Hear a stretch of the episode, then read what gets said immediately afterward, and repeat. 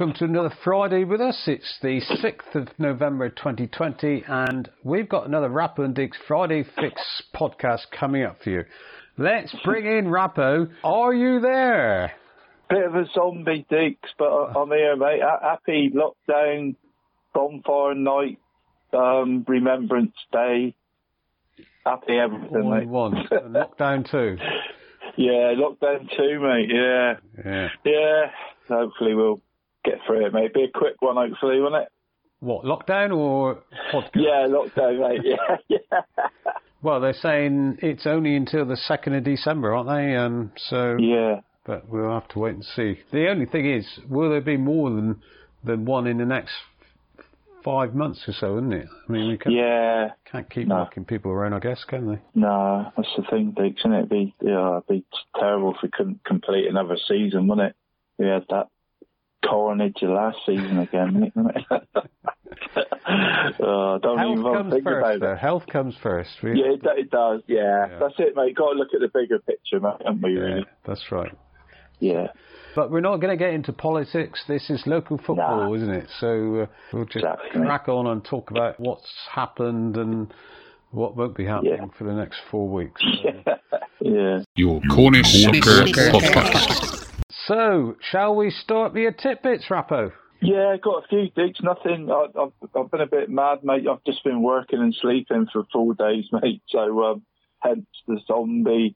Like, uh, probably don't sound any different, mate, to what I always like a zombie every week. So there's not much stats here, really, mate. But I, I've just a few things, mate. I think you pointed out, mate. Um, another great servant to Cornish football sadly passed away last week, Diggs, didn't he? Dudley Wary. Yes, I don't know Yeah. too much about him, but um, I was um, sent the information. So, um, Yeah, yeah, I don't either, Dix. I've heard my dad mention him though. Actually, yeah, yeah, I think he was a player in them great St Austell teams, mate. He in the fifties and sixties? And and like you mentioned, mate, that included playing with the famous Mike Bickle, didn't it? So Mhm. yeah, teammate. So sad news there, mate, and condolences to you know all of Dudley's loved ones, mate, and and friends in football, Dix, you know, from us, mate. And and there's some more sad news, Dix. Uh, last week, mate, I, I mean, we all remember Truro's superb run to, to Wembley, mate, don't we, in 2008, you know. Um, but remember they lost the first leg? 2007. Seven, sorry, Dave. First mistake already, mate. I've, only been, I've only been here three minutes, mate. Sorry, mate. 2007. Um, I don't know where eight come from, mate. Uh, well, I was gonna say we all remember it, but obviously I don't, mate. but uh, yeah, I mean, fa- you know that fantastic day, mate. But they lost the first leg of the semi-final um, to Curzon Ashton. Do you remember that, mate? One 0 I do. Um, yeah, well, yeah, you remember it, mate. You know, you, you was there, mate. But I was there, but, yeah. but um, but in the second leg, mate, you know, they obviously had a player sent off, didn't they, in the first 20 minutes at Tree Road, and and City went on to win 3-1, mate, didn't they, on the day, 3-2 on aggregate, and and the rest is history, as they say, mate. You know, my old mate Willsey went on to score two in the final at Wembley, mate, along with a Joe Broad goal, mate, and and legends were made for everything, weren't they? But um, but but that day, mate, uh, the manager of Curzon Ashton, mate, was a, was a guy called Gary Lowe, mate. Um, I don't know if you remember him, mate, or anyone from Chor. You know, he was a colourful character, mate, former player for Man City and Palace, and he went on to be a big name manager, actually, mate, in non-league in the non-league scene, achieving promotions to the National League, Premier. You know, uh, with Hyde United after winning the National League North title in 2012 was like one of his many highlights. And, and Gary moved out to Spain last year, mate, to put his feet up after a great career. But um, unfortunately, he, he died last weekend. Dick's only 61 years old. Good. So sad news, really, mate. You know, I think I can remember you know, around the time, you know, sort of some of his quotes and that, you know, around the tour game. But but yeah, sad day for all Gary's former clubs, mate, who, who were pretty glowing in in their tributes to him, mate. And and uh, you know, I don't know if any City players or fans will remember Gary, mate. But that's another another sad story, Dix.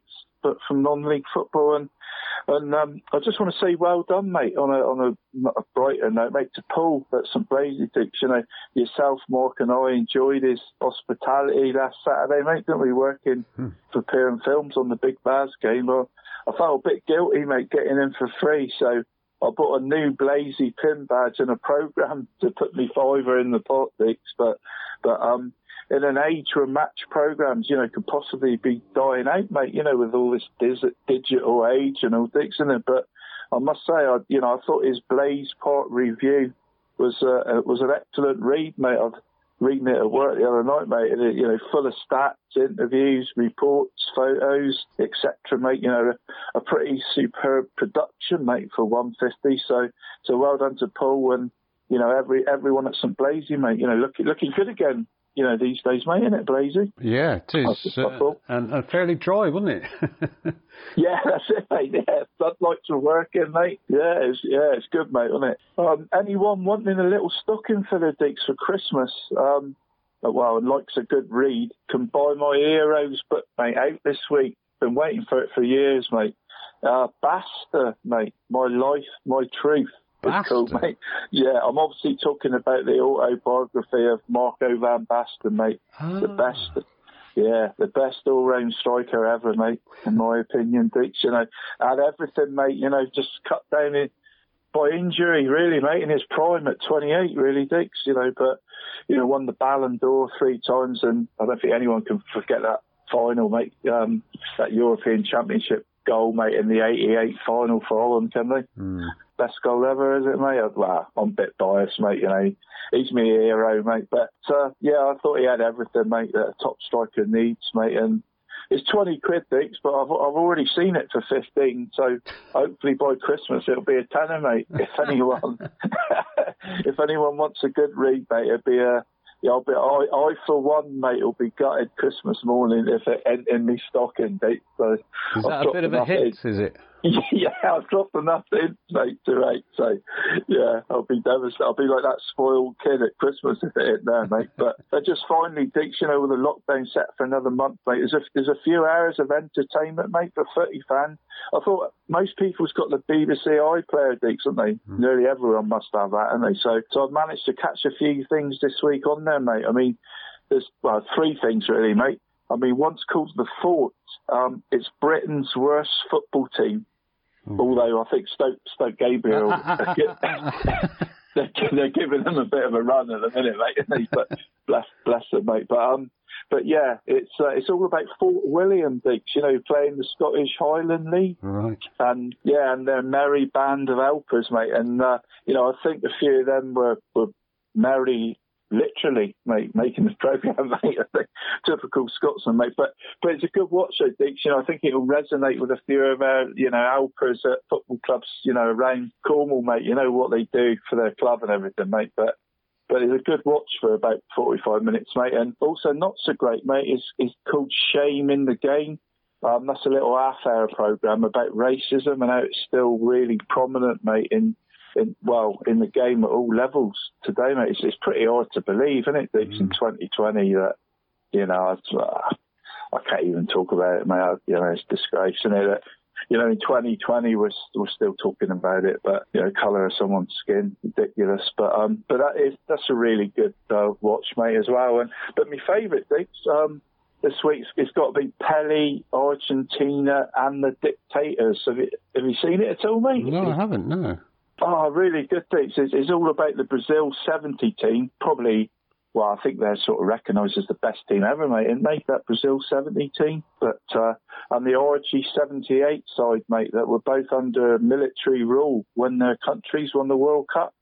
Um, great program, mate. I mean, especially the Argentina 78 is the first World Cup I really remember watching as like a 10 year old kid, mate, you know, filling in me, filling in all my books and getting the stickers and all that, mate. It's the first one I really remember. So it brought back some, some great memories for me, mate, that 78 World Cup one. But, but, all, but all three programs are, are worth a watch. That, you know, now, now some of us, you know, or, or you know, not me and affecting me, remember, but, but, so, you know, some of you might have some spare hours, mate, over the next month, mate you know, ca- uh, see if you can catch those three programs, mate. They're all they're all really good things.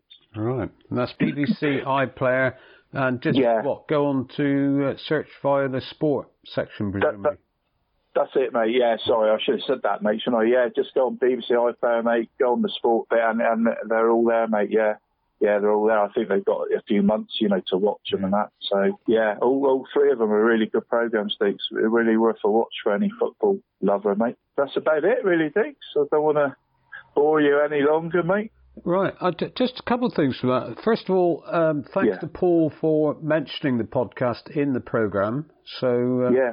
that was good up at, up at St Blazey. And um, and also you mentioned about the fort, and obviously they sound as if they might have had a, a few heavy defeats.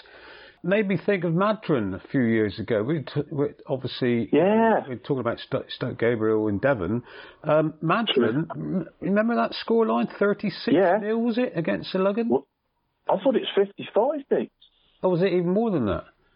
Yeah, I might be wrong. I, I wouldn't use. I, I wouldn't like to disagree with you, No, mate, no, on no. anything. I'm- Cornish. I think I've got a feeling. Probably are right, actually.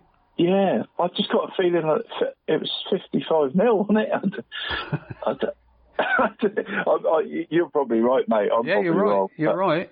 I've already. Am I right? Yeah, I've already found Yeah. it. Uh, um, Yeah, the I thought it was headline- more. The headline is Britain's Brit. Oh dear. Britain's worst football team wins for the first time, ending 30 match run of losses. The heaviest defeat was 55 0. Blimey. Crikey. So I was being quite generous, wasn't I, with 36? Yeah, yeah. That was half time, mate. That was the half time stuff. Uh,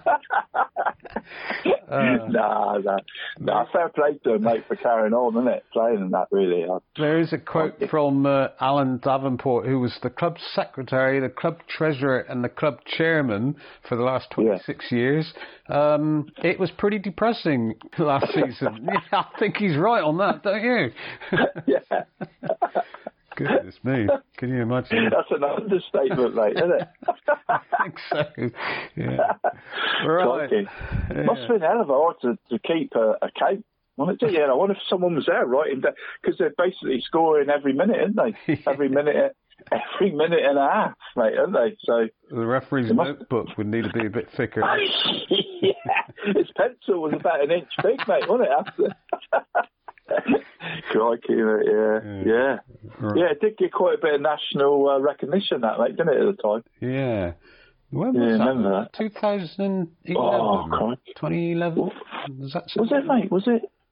Well, I thought it was sort of longer ago than Yeah, that, I but thought it was. It's Yeah. never, never. It's always a bit difficult to look up yeah, exactly these things happened. Uh, but um, it was uh, well, yeah. I mean, 55 nil, right? A drubbing. It was described as. I think that's probably right. Okay. yeah, yeah, I think so, mate. Yeah. Right. Well, thanks for your tidbits, Rappo. Um, Cheers, Dave. and uh, well, we will keep getting those as the weeks go on. Uh, Don't forget, you can subscribe to the Rappo and Deeks Friday Fix podcast. Just go to your favorite podcast platform and search for Cornish Soccer Talking Football. And also, if you want to listen back to any previous podcasts of Cornish Soccer, they are all available at anchor.fm slash Cornish Soccer. Thank you. Let's begin this week with the game that you and I, you've already mentioned it, we're at last Saturday, St Blazey versus Helston in the FA Vase. It finished all squared 2 all after 90 minutes, which meant a penalty shootout. Helston came back to win that shootout 4 3 with recent signing Sam Borthwick saving two of the penalties. So let's hear a very short clip from Sam, which sums up what a funny game football really is. Yeah, so it was, lucky. Well, not lucky. It was a stroke of luck, really. Obviously, that I'm eligible to play today. Obviously, Callington played against Ivory I wasn't in, in the squad that day. I was, I was on the touchline. So, uh, mass panic during the week. I was like, oh, uh, did you play? Are you available? And it was like, yeah, yeah, I, I didn't play, so I'm good to go. So, and actually, so I've obviously been at the club at Callington for a number of years. And the first two seasons, or first three seasons, we've gone out of the Vase first round. So that's the first Vase win I've had since I was at Liskeard or Torpoint, but way before that. So nice to finally get a win in the Vase. Um, hopefully, you know, let's let's see we get to Wembley. Why not? Your Cornish Soccer Podcast. Yeah, reason I'm saying it's a funny old game Rappo is one moment Sam is leaving Callington and wondering why and, and what he's going to do next. Then he's looking forward to the second round of the FA Vase. It's crazy, isn't it? Yeah, it is, Dix, isn't it? It's a crazy world of football, football in general, mate, not just Cornish football, mate, isn't it? It's a, like you say, mate, he's he's a top bloke, Sam, mate, isn't he? He speaks really well, doesn't he? And yeah, you know, I mean, he must have been, you know, like a month ago, mate. He's gutted, you know, sort of thinking, oh, it's, it's not worked out at Callington. you know, he, he worked really hard, didn't he, to try to make it work there, like Dick, didn't he? And mm. you know, obviously it just didn't. And you know, these things happen, like mate, and and he's probably twiddling his thumbs a bit, thinking what's happening there. Gets a call from Mass, mate, and he's he's sorted out Mass's uh, goalkeeping conundrum, mate, isn't he? So mm. two two saves in the shootout, mate, wasn't it? And made himself an hero, mate, didn't he, on the day? Yeah, and how weird is it that you know I was assuming he'd played for Callington already in the Vase this season, yet he he, he was on the subs bench that game. Yeah, good management that was, mate, wasn't it? Dropping himself. I wonder if Sam had in the back of his mind, mate, that you know maybe I might you know, way out. yeah, yeah, yeah. Good, good management. I'd say that was, mate. good forward thinking. Right. a little plug for the magazine, Cornish Soccer Magazine, coming out next week. Uh, Sam is actually featured in it, and um, we do touch on a little bit about uh, his his uh, departure at Callington. So, um, so that will be out and available this time next week. Look forward to that. Thanks. Right. Now, Truro City under 18s were also in cup action this week when on Wednesday evening they travelled to Brockenhurst for their first round match in the FA Youth Cup. However, it wasn't such good news this time from the manager Paul Hurst as City went down. It was 2 1 going on. Um, oh, it could have been a cricket score. To us, I might add. Oh, we right. are so, dis- so disappointed. Game of two halves. I mean, we didn't play well first half and gift or we didn't play well, should I say, for the first 20 minutes and gifted them two goals. Um, and they got a right rocket at half time. The second half, it was just like the Alamo. I mean, their goalkeeper, well, he got man of the match. He, he must have saved five, six goals. So uh, the, the changing room is very quiet. They're very, very disappointed. And, um, um, because they realised that was one that got away.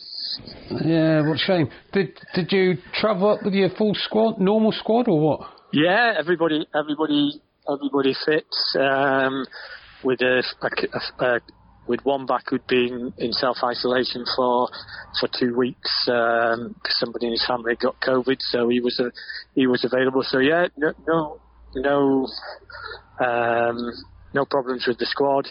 Um, and to be fair, they, they were they started well, but we just gave so much time and space. Um, but the goals were just so soft; they were just unbelievable. Mm-hmm. Um, and even in the first half, we'd, we the keeper made two really good saves, and then just before half time, one on one with the keeper through and pulled out another blinder. That would have changed the game.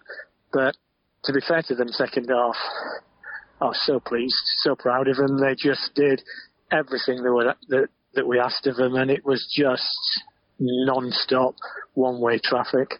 Got one back after 76 minutes, and well, could have had four or five others. But it is what it is. They'll they'll learn from that. Hopefully that it's um, that you've got to play two two 45 minute halves uh, and not just one. Yeah. Uh, and who got the goal? Uh, goal was scored by uh, Joe Morani. Came on as substitute. Um, in fact, both both we changed the formation up front, but Harry Phillips on and and Joe Moran, and they both did really well. They had a good game. Right. Um, but yeah, it's uh, just disappointed, mate. Yeah. just now when we've got a five five hour journey back now to think about it. But uh, I mean, we can take the we can take the positives and think of the second half because we played really well. Yeah, um, it's, and they, they were they were very complimentary at the end. Uh, um, with uh, at full time because they know that the second half had just been given the run around. For you guys as managers, it, it's all about development of these lads, isn't it? So, uh, absolutely. So, absolutely. I mean, what have you learned you from this season, and what can you you know take into next season? Oh, I mean, um, you look you you look at where we've got. We've probably got uh, way beyond our expectations to start with when you look at the sides that we've played. Yeah. And we tried to get it into them today that, you know, we could have, we could have had a much harder draw in this, uh, in this first round. Um, but the, the, they've, they've developed really well. I mean, the second half was, you know, we, we were glad that they played like that because it gave everybody, there's quite a big crowd here today, quite a raucous crowd that they had to put up with. um, you know, they were they were relatively quiet in the second half because at least they got to see how we can play, and we played really well. Yeah. Uh, but the boys have developed well. I mean, again, you know, this is our first our first year in this. They're all playing a, a year below us, such in the under 18s. Uh, you know, and they they were all a year older than us uh, today, but. It, we, we, we performed well second half. We were a lot fitter. We were lasting the pace long, but they, they've developed really well. I mean, when I look at the games, Clevedon in particular and, um, and Gloucester City away and then Aldershot down, they've done very, very well. And, uh, the club, John, myself, all the parents, you know, they're, they're very proud of the boys. They've done really well. Mm, so you should be. And uh, so when the lockdown finishes, what's it now then? Back to DJM football, is it? Back to DJM football, uh, hopefully in, in December, and uh, and obviously we've we've still got um, the Cornwall County Cup to participate in. We're, we're, fortunate to um, to get a game in at uh, at Callywith on Sunday, so we've got that to look forward to as well. Right. Which Sunday? Sorry, I'm. You...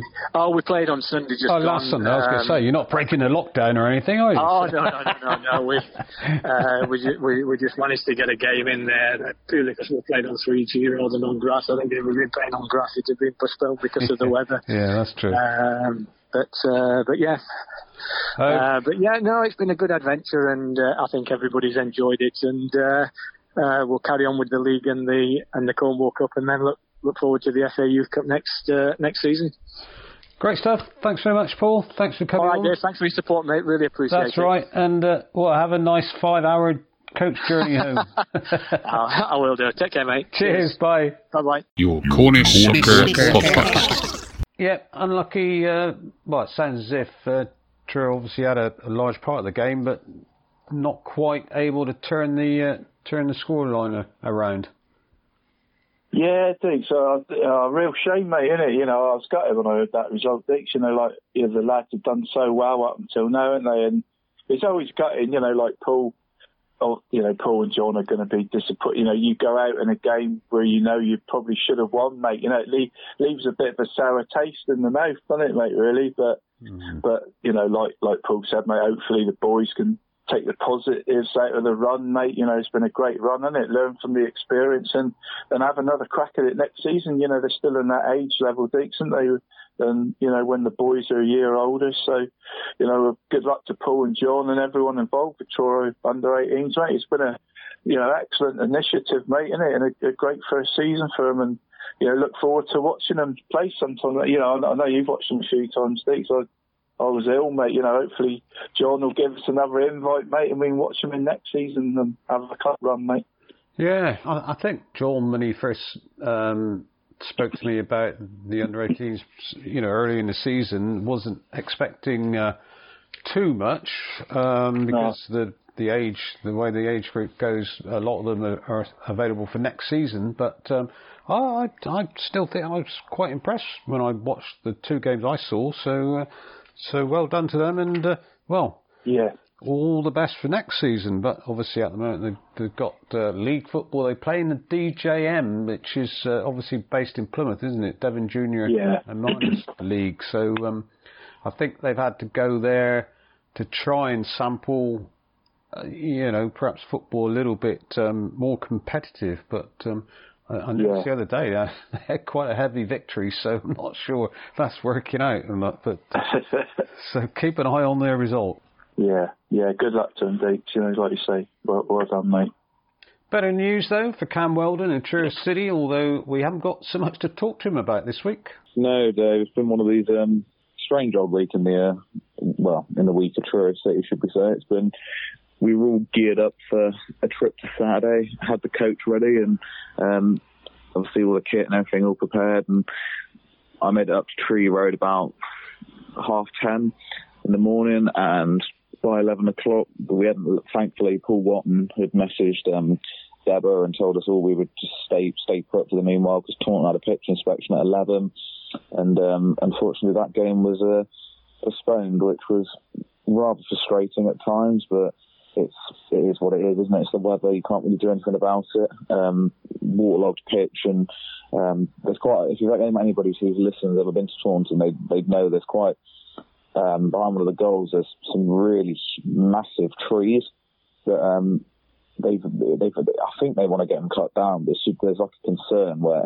when it, when it's really really windy, they're worried that they could like. Oh, it's a bit weird. I don't quite understand the FA rules, but it's um it's one of these where they can't play if it's ridiculously windy with those trees there or something. So hmm. that was another reason why the game couldn't go ahead. But um, for that being the FA Trophy, that game was postponed and rearranged for Tuesday night, which um, kind of annoying because we were on a good run in the league and we were due to play Dorchester away. Um, it would have been on a great pitch as well at Dorchester, uh, plastic as well. So we would have thought we had gone to that and focused on the league, but um, that was obviously postponed, and we went went to back to Taunton instead, and it was um it was a good night for Truro overall. It's not something we've had said all too often when we've gone to uh, this, listen to this mouthful, Dave. The Cygnet Healthcare uh, the Cygnet Healthcare Stadium, which is quite a cra- crazy name for a football stadium, but um, we went. As I said, we went there, and it was just um,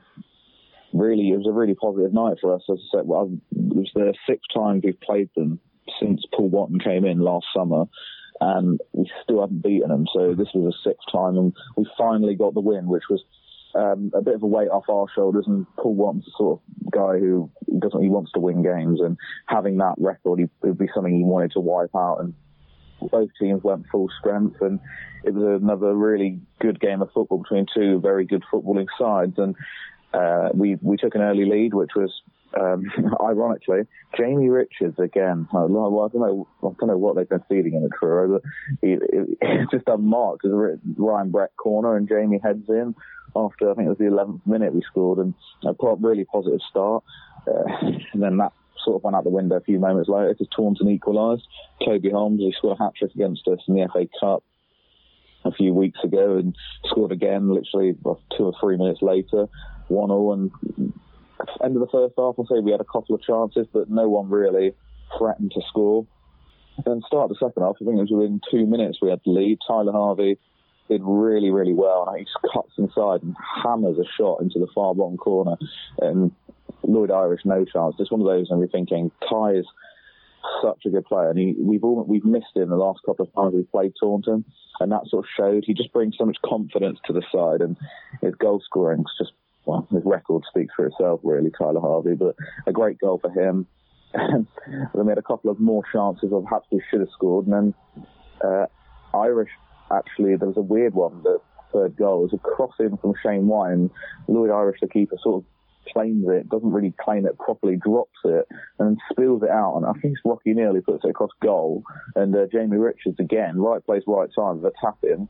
And for a centre half, he's got four goals in two games, which is mental, really. It's, it's unheard of, especially for Jamie. So he, he's in a rich vein of form. He's doing well, and um, that, then we're thinking, come we can see the game out. Taunton pull another one back, a great free kick.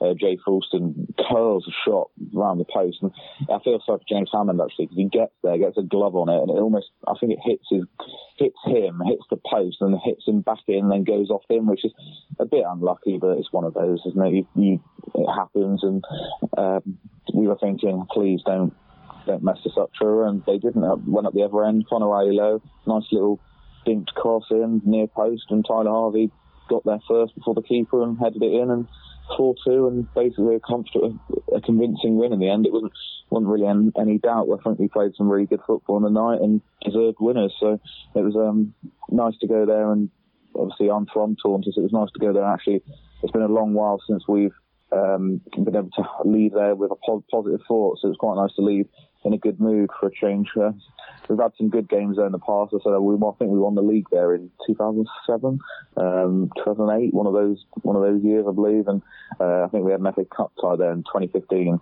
So, but since then we haven't we've been there. It's all been a bit doom and gloom when we've left with a defeat or getting knocked out of the cup. So it was really positive to leave Taunton with well, I was going to say three points, leave Taunton and get into the next round of the FA um, Trophy. And who do you play in the next round? Well, uh, it's, it's a team called Moneyfield near Portsmouth. Um, if I'm honest, Dave, I don't really know all too much about them. It's one of the, it's a game that we've got realistically, and you look at the tables and stuff, we should win. But I think the biggest question about the whole tie is when it will be played. I think it's due to be played in the middle of November at some point, but obviously with the uh, current circumstances surrounding the country at the moment, it will certainly won't be played in November. So um, I think even, I believe they've even um, suspended the FA Trophy for the um, for the time being. So I think the same for the Vase as well. So I've no idea what, when, or well, when, where it'll even take, or or if it'll even take place. So it is a very interesting one. And um, I mean, for our sake, let's hope it does. Hope it does take place. But it's one of those where it could take place mid December. It could take place May for all we know. Worst comes to it might not take place at all. So it's a it's a strange world to be in. And um, but yeah, I think we are going to have a lot of fixtures to play come January, February time. Yeah, one one assumes that the the FA will be talking to the leagues and um, they'll be uh, trying to sort out some sort of solution.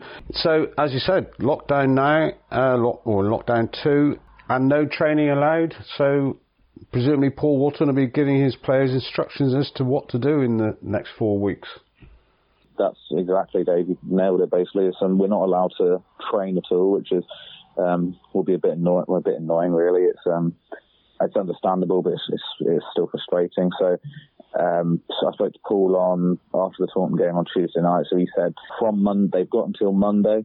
Um, they've just been given a little bit of time off. Um, relax. Uh, they've had some really tough weeks, so relax a little bit take it easy. And then from Monday, they go into a 24 day fitness program, which obviously they'll all, they'll all do from home or their environment, whatever their environment is.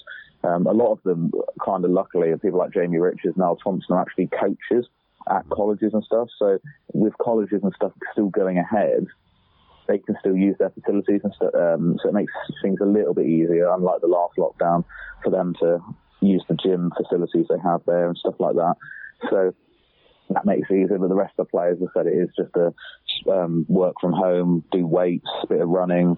Um, it's all sort of, but we've got we've got fitness we've got fitness coach um, Mike Edwards who's been really good with the lads and obviously Paul's always there just the end of the phone call so if any of them have any problems like I don't think fitness or anything will be an issue with um, a lot of them so it is it's one of the it's it is what it is it's frustrating but that's well, how it goes in this uh, current climate. You're listening to the Cornish Soccer Rappo and Deeks Friday Fix. Yeah, I mean, sixth time lucky for, for against Taunton Deeks. You know, get that little, what's it, monkey off their back, mate, mm. it? So helps when your centre half has scored four in two games as well, doesn't it? Well, so, uh, Jamie uh, Richards is second highest goal scorer at the moment in all competitions yeah. for Truro. So yeah, a captain leading by example, Deeks, isn't he? Yeah, that's right. But, uh, yeah, but shame, yeah, like Cam was saying, mate, you've got another strange month now, mate, isn't it, for the players, you know, with, with the fitness from home sort of regime, mate, isn't it? You know, I guess they're kind of used to it now, they do, after that two and a half months earlier in the year, mate, I suppose they're used to all these Zoom fitness stuff at home or whatever, mate. So, yeah. yeah, weird times for the players, mate, again, isn't it? Yeah, it is. Um, fixtures are so crammed in already. No one's going to have that, uh, you know, uh, position to be in. You know that uh, anyone can have friendlies. It's straight back in the league. No. So. Uh, oh yeah, yeah. So you, you're going to tell Jack that he's going to be um, training every night? I think I know what his answer to me would be, mate. yeah, I know, mate. I, yeah, weird times for the player. Mind you, though, Dick, you know, on a little bonus, mate, we might get some nice, you know, we you don't usually get many January, February, midweek sort of games, mate, there. So, you know, hopefully we might be able to watch a few of them, you know, midweekers, January, February, if the pitches are okay, mate. Well, that's the, the yeah, I think they're trying to stay clear of too many midweek games as early as that, but um, the weather is a factor then, isn't it? So yeah, um, let's be fair, who wants to be out in the cold and the wet watching midweek football? Oh, I love the cold, Duke. It's just the wet, isn't it, mate? The wet, the wet and the wind, mate. I'm not. I love. I love the. I suppose it's like I'm used to watching football in Scotland, Duke, and I. I love sticking me snood on, mate. You know, in a, in a one degree evening, mate. You know, flood bit game, mate. All that. You know that that I love it, mate. You know, when you see the you know, games from like Russia and all, mate, and the players are blowing, mate. You see that? What do you call that, mate? You know, when the breath comes out of them, mate. the Oh, old yeah. foggy. Yeah, is there a word for that, mate? I've never known. Is there?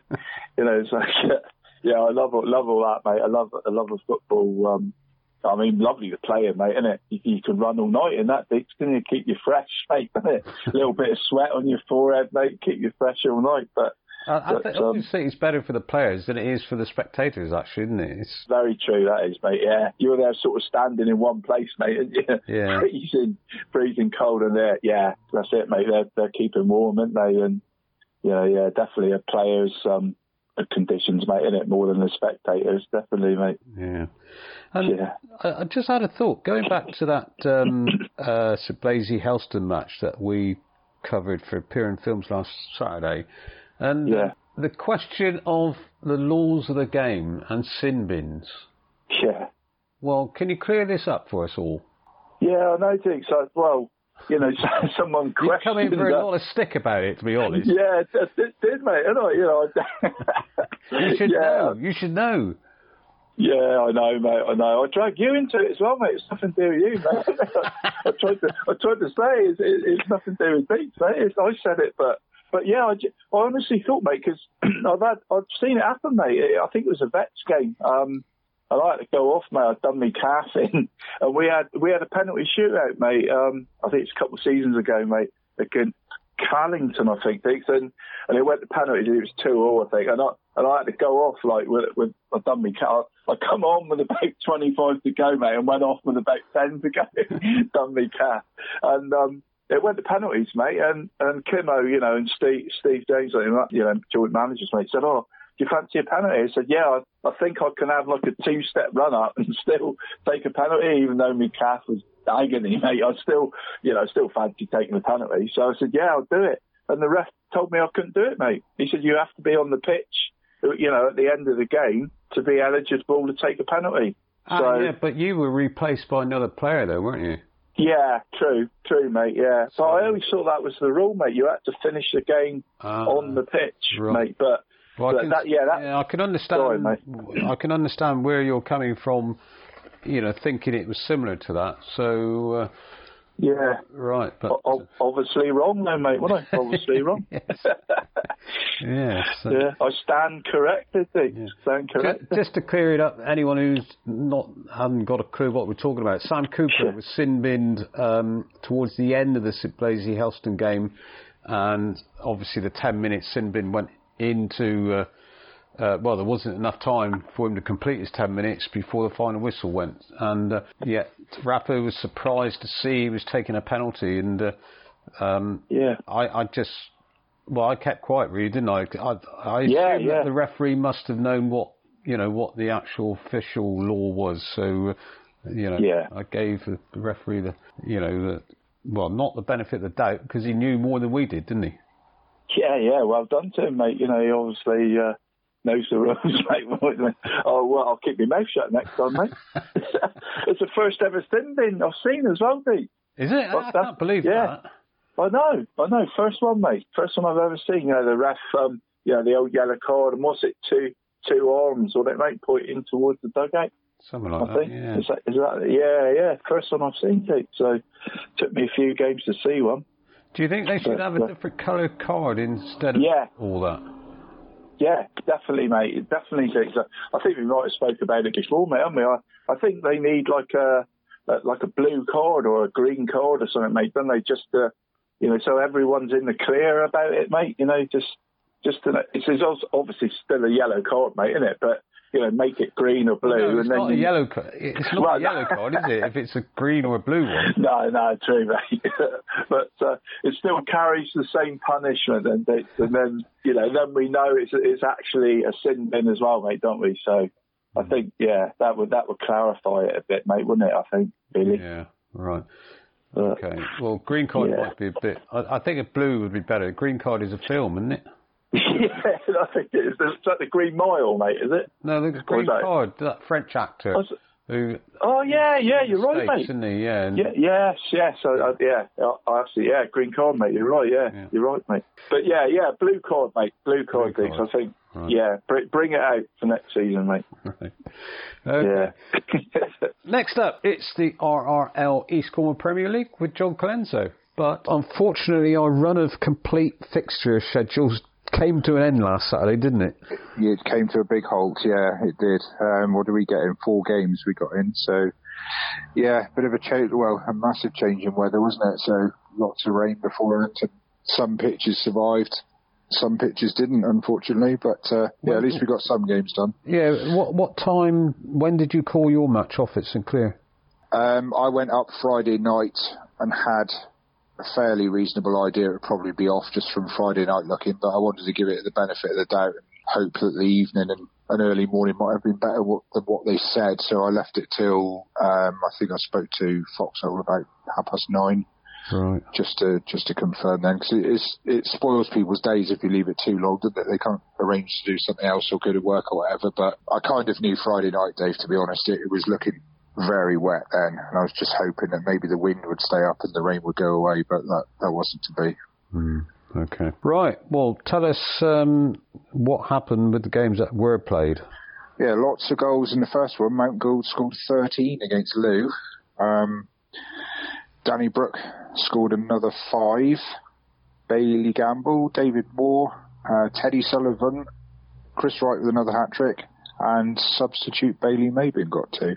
So that's a new name to me. That one I don't don't really know him. So uh, yeah, 13 more goals for Mount Gould. So carry on at the top of the league. Looking quite impressive, though, isn't it? Played 10, won 10. It's, uh, when you get into double figures and you're still 100%, I think it looks really Yeah. good. So it It does. out. It's a nice, yeah, it's a nice uh, clean sweep across the board. But looking at their squad, Dave, every week they they should be doing that. They they've got a hell of a lot of quality in their squad. But um, yeah, like you say, a, a clean sweep is a nice thing to have still. Yeah. Okay. Um, and then second game was Padstow managed to get their game on local derby against St Minver. Uh, maybe wish they hadn't. They lost six 0 um, Toby Edison scored. Callum Wilson got two. Steve Wooden, Robert Green, and Jonathan May with all the St Minver goals. So that takes them up to six now, I think. So well done to St Minver and unfortunate for Padstow. Um, then Marjon had a better result. We beat them the week before on their Astro. They played again on the Astro against Newquay and they won 3-1. So it leaves them in third place.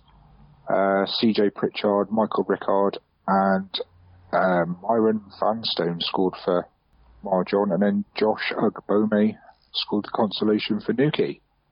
Okay.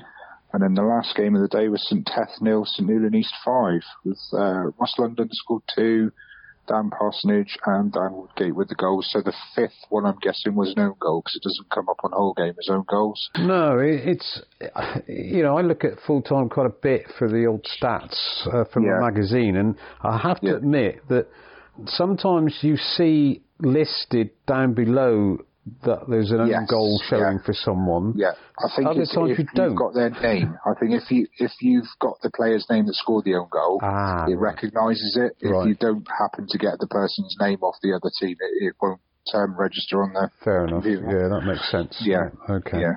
Right. So, um, so which game was that? That was the St. Tath St. Union. That was St Teath, Yeah. St Newlyn East, yeah. Okay. And then last night, just the one midweeker, was Tor Point against ourselves, and Tor Yeah. Point won 2 0. No surprise there, was it? Torpoint No playing, surprise, you know, of course. or a weaker side. That's right. So, what was No, the pitch it- like anyway? uh, heavy, heavy, soft. It, it was it was flat and you know, no, but it, it cut up quite badly. Um, and it was heavy. There was there was a lot of players going down with cramp. It was just a, a Oh, stick, come a on! What's this? cramp? It was. You know, It was no both sides. Both sides. And we had a we had another horrible, well, possibly horrible injury, waiting for the swelling to go down on his leg. But it was one of those where your, your foot digs in before you know it, and he got caught right across the front of his shin. So fingers crossed, it's another not another bad injury. But yeah, and they scored the winner straight from literally. From that move, basically, our players on the floor in a heap, and the referee decided it was okay to play on. But there we go. We won't go into that anyway. So yeah, Torpoint one two nil. Well done to Torpoint. And what's the? You mentioned referee. What, what's the standard of referees like in the East Cornwall Premier League? Um, yeah, not too bad. Too bad. I mean, I think the, the winning team obviously prefers the referee to the losing team, Yeah, but that's yeah, it's, it's not too bad. It depends on the day, I think, sometimes. And always, you always get a referee, no problems with appointments? Um, well, it turned out I don't know what whether something had gone wrong last week, but when we were phoning round, I phoned Dave Bunt at Foxhole to say our game was off, and went on the whole game site to see who the ref- uh, sorry the referee's contact details, and rang the referee that was issued to us, and apparently he's had an injury for three weeks and wouldn't have been refereeing it anyway. Oh, right. So yeah, I don't know how to take that one. Whether That whether they'd organised the replacement and not said, or I don't know. So yeah, luckily that game was off because it doesn't sound like we actually had a referee anyway. Oh, right, okay. So, what uh, what will you be doing this Saturday with lockdown two upon us? Um, I really don't know. Don't know. That's just starting to get depressing already, isn't it? It's um, Have you not got you Yeah. know, any other hobby or anything like that? yeah, probably, I'll probably just work. I would have thought. Just work and then bits and pieces at home to do, but uh, yeah, we've got to cross that bridge when we get to it. Only Saturdays for a minute. It's going to be quiet, and yeah, I'm sure it'll be nice weather now the football stop. That's for certain. yeah, that's true. So, Okay. um, yeah, but Right. uh, Yeah. yeah. Apart from that, I mean, we have spoke to I spoke to Mike at the league today at East Cornwall League just to see what his thoughts and things were. Um, we've had an email just updating what Cornwall FA have said basically from the league, and Mike's just said he's he's literally waiting for the higher leagues to issue their fixtures, if you like, before obviously we can decide what pitches are available for our fixtures because we've got obviously reserve teams in our league. Um, so we can't, you know, we can't tie anything up until the Peninsula League has done theirs really, and then we'll work off them. But there's, there is a backup plan, he says, and, and everything will be fine when we get back to playing, the fixtures will be issued and we'll just carry on as, as we are and hopefully get everything done by the end of the season. Yeah, I mean, I, We're not going to have our League Cup as, as, you know, as we already knew basically, so there's less fixtures to get in this year anyway, so yeah, it's just a case of being positive and, and working through the fixtures when we get back to it. Yeah, I think it's a case of being positive and uh, almost taking it like a, a mid-season break, a winter's break, isn't it? Um, Yeah, yeah. I mean, the, the the only issue might be how long, or do you know players have any sort of, um, you, you know, sort of friendly sort of match, or do they just get stuck straight back into it? Isn't it? That's it, yeah, because obviously there's going to be a lack of training because we're not allowed to train even, are we? So it's going to be down to individuals to make sure they keep relatively fit um, and whether we just go straight back into games and, and get match fit as we play, Yeah. Which is probably the only option we're going to have. I don't suppose there's any other way around it really, but you know, because And it'll be fair for everyone. hoping- Yeah, exactly, and we're all just hoping that it is December the fifth that we start again, aren't we? Moment? So How many players Um, have you got in your squad? um, we've used about twenty. So And do you have um, how many subs you allowed? Three, yeah, uh, five. five. Um, Yeah. You got rolling subs in your league, isn't it? Yes, guess? it is five rolling. Yeah. So, Yeah. how many times have you had 16 at a game? most games, I think. I think pretty much all the games, Dave, because we use because we've got youngsters. We like to sort of keep them involved, and even if sometimes you get to a stage where you don't really need to make a substitution, but you do just to give the youngsters the experience and the time on the pitch. Yeah. So we normally use all five subs. To be fair, um, because we've got a reserve side. If the reserve team manager, we speak obviously through the week, but if the reserve team manager doesn't think he's got room for a couple of the youngsters, we just take them with us to make sure they get game time and, and keep them involved and, you know, obviously use them for the future. Yeah. yeah. So I think uh, you know I, I think the emphasis needs to be get back into action as soon as you can, and, and Absolutely, yeah. as you yeah. said, use the matches to get fitter, and uh, Yeah. And yeah. it's the same for both sides. And also in your league, it's an advantage having the rolling subs. I think. Um, yeah, definitely. Yeah. Yeah. good stuff. Yeah, if- I mean, if you- yeah, if you do feel you know a niggle coming on, I think you can come off for 10, 15 minutes and sort yourself out and go back on Yeah. if needs be. So it's just it is literally down to players now to be sort of sensible and, and try and keep themselves as fit as they can till we're ready to go back to it. That's all we can do. Uh, pubs aren't open, which is maybe a good thing for fitness, but Yeah, that's true. but um, yeah, just fingers crossed for everyone that we can get through it and get on with it again quick as we can. You're listening to the Cornish Soccer Rappo and Deeks Friday Fix. I mean, a baker's dozen for Mount Gould Diggs is looking a bit relentless, isn't it, for you know, they should be in the Pyramid League, really, mate, shouldn't they? St Pyramid League already, really. I mean, no, well, hang on. Think about it. or shouldn't they? Well, They can't be, can they? Can they not, mate? No. Oh, I know, because they're not Cornish, are they? No, that's right. Oh, yeah. Well, so where will they get promoted to, Deeks, when they, you know, when the inevitable happens, mate? Where, where were they? Well, this, Well- this I was hoping to speak to Wayne, the manager, this week on the podcast. Yeah. Hopefully, we'll be having him on next week, and uh, Yeah. that's got to be one of the questions, isn't it? Where do Yeah. we go from here? Yeah, crikey, mate. I didn't, I didn't even think about it, Deeks. Yeah, I just thought, yeah, natural promotion. Yeah, of course. Mm. Oh, crikey, mate. Yeah, good, good point, mate. Good point. I'll be interested to. And it's a shame, mate. JC's evening under the lights, mate, ended in a 2 0 defeat at Torpoint, didn't it? You know, I, would have taken that. I think if I was the St Cleer manager. Yeah, not yeah, no disgrace at Torpoint, mate, is it? Lovely setup, now, mate. Torpoint, isn't it? With a new stand there, mate, and and everything that's gone on there, mate. Yeah. It's a must place the mill now, mate. I'm, since it, since I haven't seen the new stand, but but no game for a month now, mate. So for JC and his boys, and you know, like you like you said though, Deeks, you know, like let's stay positive and use it as a bit of a winter break, and then we'll be back before we know it, won't we? Hopefully. Yeah, too true. You're listening to the Cornish Soccer Rappo and Deeks Friday Fix. What about the St League? What happened in that one last week? Yeah, well, managed. Uh, well, there's nine fixtures altogether. Dix managed um, well five games in the west, and uh, and Mousehole took full advantage, mate, of a Ludgvan's postponement at St Agnes to go to the top of the pre-lockdown table. Dix beating Falmouth Town five one at Trungle Park. Um, the old experienced uh, Garens James, mate, scored a brace again, mate, with Ryan Andrews, Silas Sullivan, and Charlie Willis, mate, netting the others. Regan Hull replied for Tang. Um, but Lugger, mate, obviously still in the box seat, Deeks. You know, they're a point behind Mousehole with three games in hand. So, you know, obviously the only 100% team from seven games. But, but, uh, but Mousehole, you know, top of the league, fair play to them, mate. Helston, mate, they stay third despite a 4-3 defeat at Penryn. Um, Alistair and Fred Williams, um, along with sub Mike Hallibone, uh, scored the goals for the Blues, mate, but they were in vain as last season's COVID leaders, these, who haven't really started this season so well, Penryn. I mean, well, it's like chalk and cheese, really, mate, isn't it? The minute last season to this, but but they nicked the three points, mate. Um, James Daniel, captain Russell May, top scorer Ryan Reeve, and substitute Jack Rapsey, mate, scored a 92nd minute winner, mate. Oh no. So, yeah, yeah. I don't usually get a text from him, mate, you know, but I had a text this week. so What I did it thought, say? oh, it what must, did it say?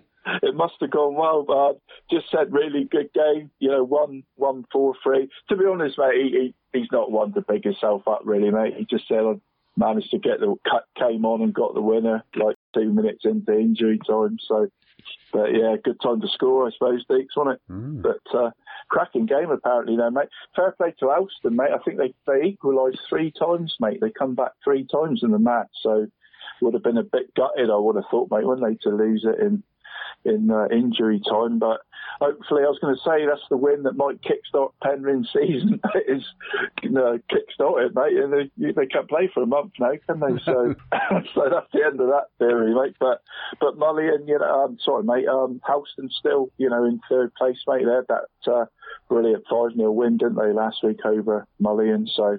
Still going well, mate. Helston, third Yeah. place, but You- You mentioned one of their scorers there, Mike Hallibone. Yeah, That, that's a name that's been around for a, a little while as well, isn't it? Years, Dix, yeah. Mike's played for Helston for crikey, as long as I can remember, like you say, mate. Uh, a good 10 seasons, mate, I would have thought. Yeah. Yeah, yeah, yeah, and still still coming on, mate, coming off the bench and scoring. So, you know, good on Mike, mate.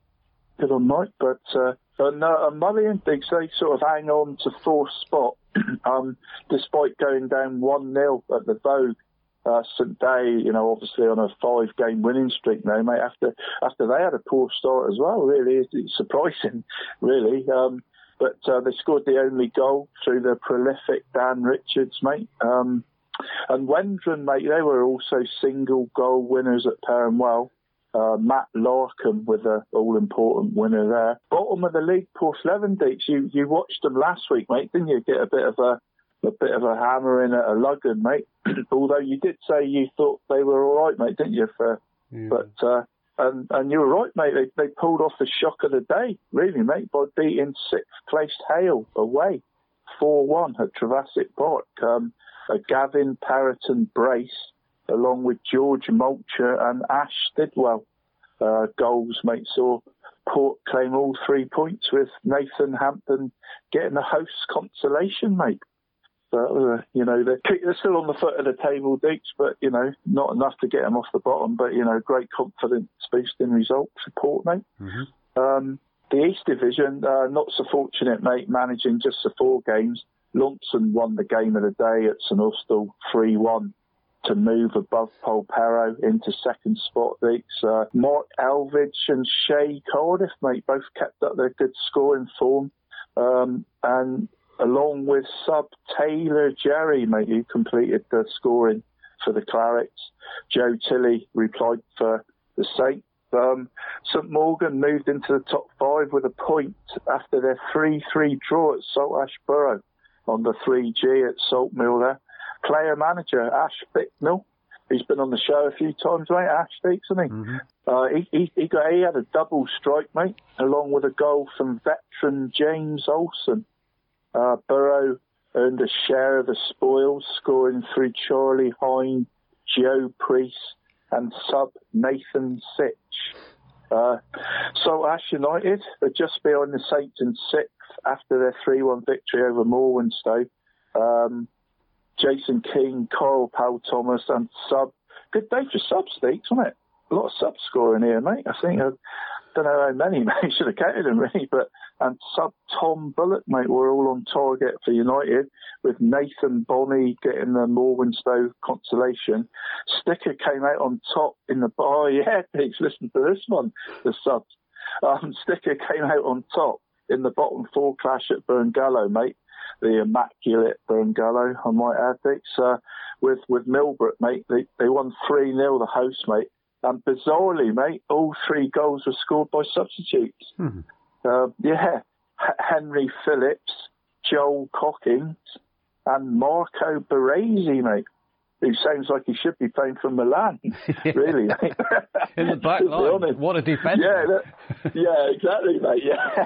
So he could be Franco's nephew, I suppose, couldn't he? I was going to say that, mate. Yeah, he could have a famous uncle, couldn't he? but yeah, what a player he was, Deeks, wasn't? I mean, Although you know more about. I think it is spelt differently. It's, I think, Oh, yeah. I think Franco only had one R in his surname. You, are you're right, Deeks. Yeah, you're right. Yeah, But, you know, you lose there, that in the pronunciation, don't you? So, uh, Yeah, yeah, exactly, mate. I think if I was him, mate, I'd make that story up anyway. yeah, just uh, just got to speak to my uncle Franco, isn't it? but yeah, a bit of hard act to follow, though, mate, isn't it? But uh, but yeah, they, so they gave the sticky, the much needed three points, mate. You know, in that three 0 win there, three subs. So well done to them. And easy team of the week in the East, Each, you know, with that stand out fixture, you know, we said about the game of the week last week, you know, uh, uh, seeing Lumpson win 3-1 at Polter, mate, to put themselves up to second in the table and making sure that St Austell stay in fourth, mate. Um, and the West, well, that was a lot harder to, to decide, really, mate. To be fair, everyone had a bit of a claim, really. I mean, Mousehole going to the top by flashing Falmouth 5-1.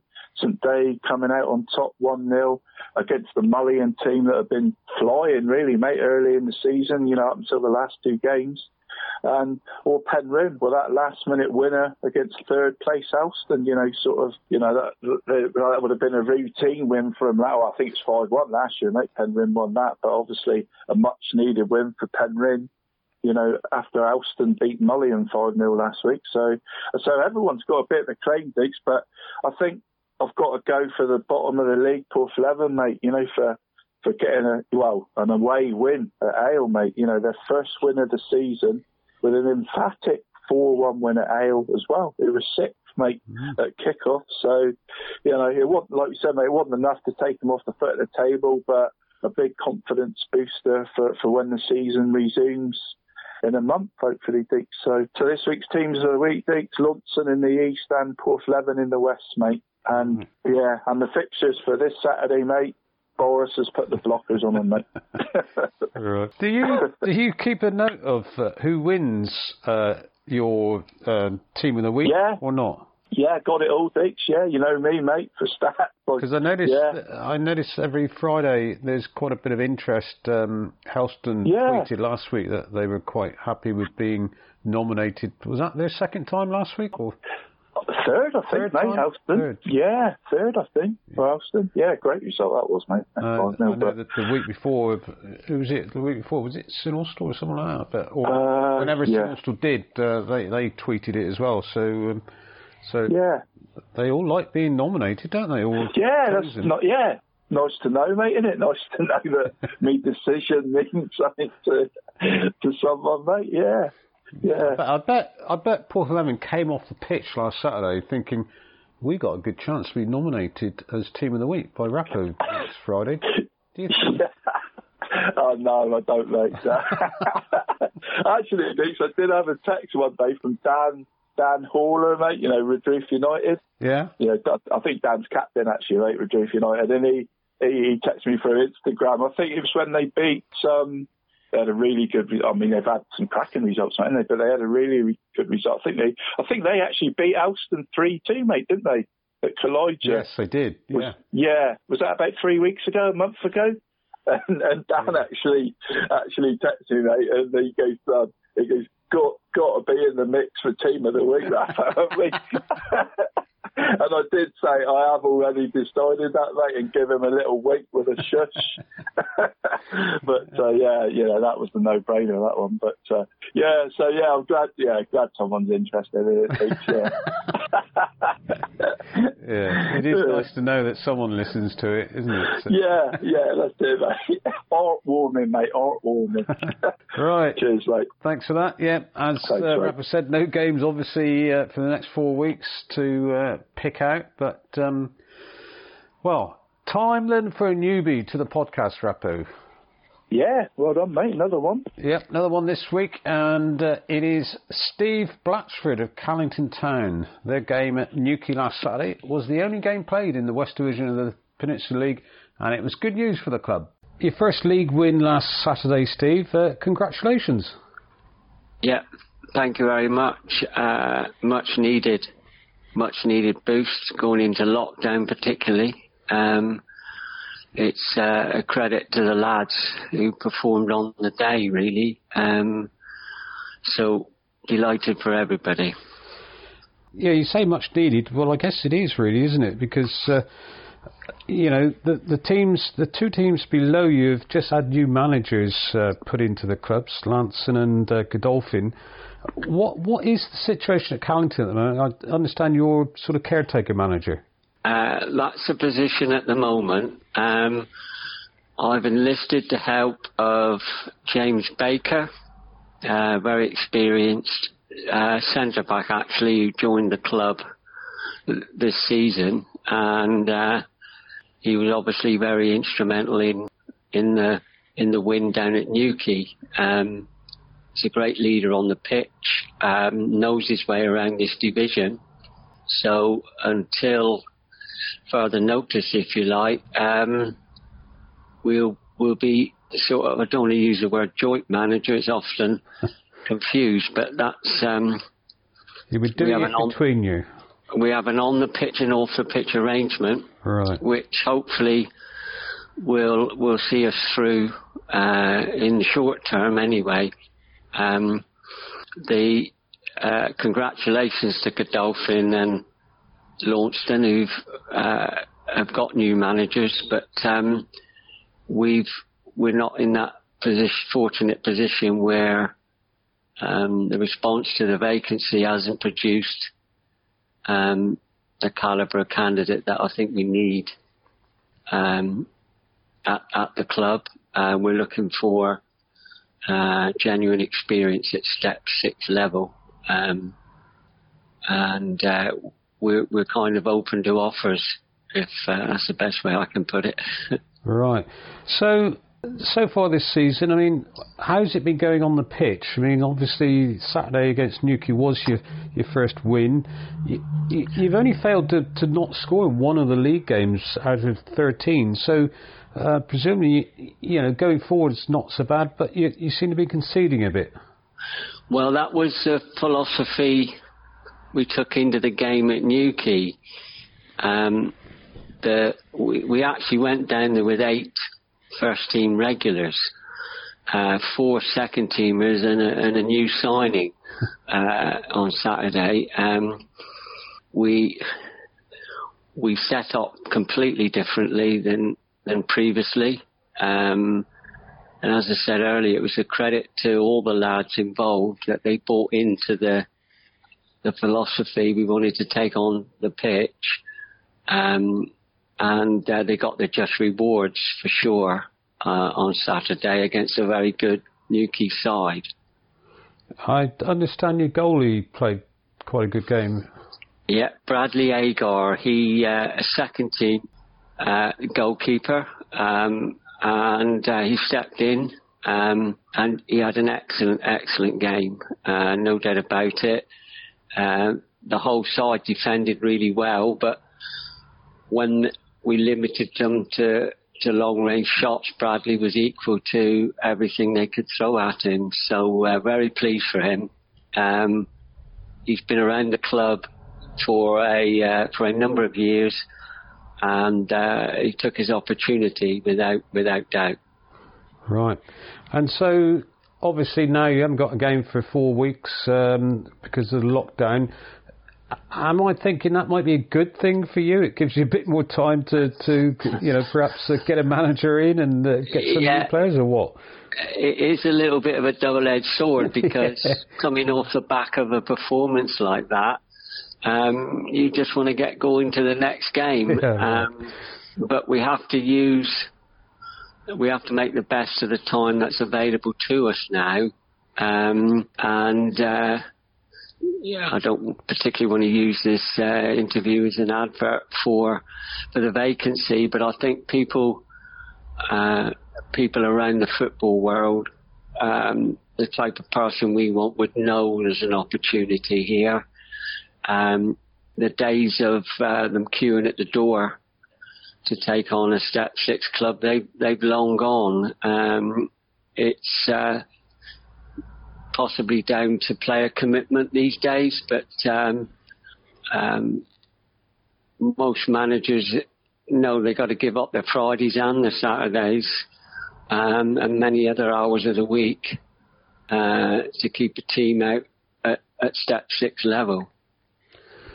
And obviously, at the moment, you're sort of you, are wearing a couple hats at least at the club. You're, you're chairman as well, aren't you? I am.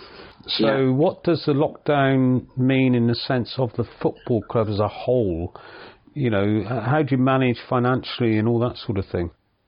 My main job as a chairman is to keep the club on a sound financial footing.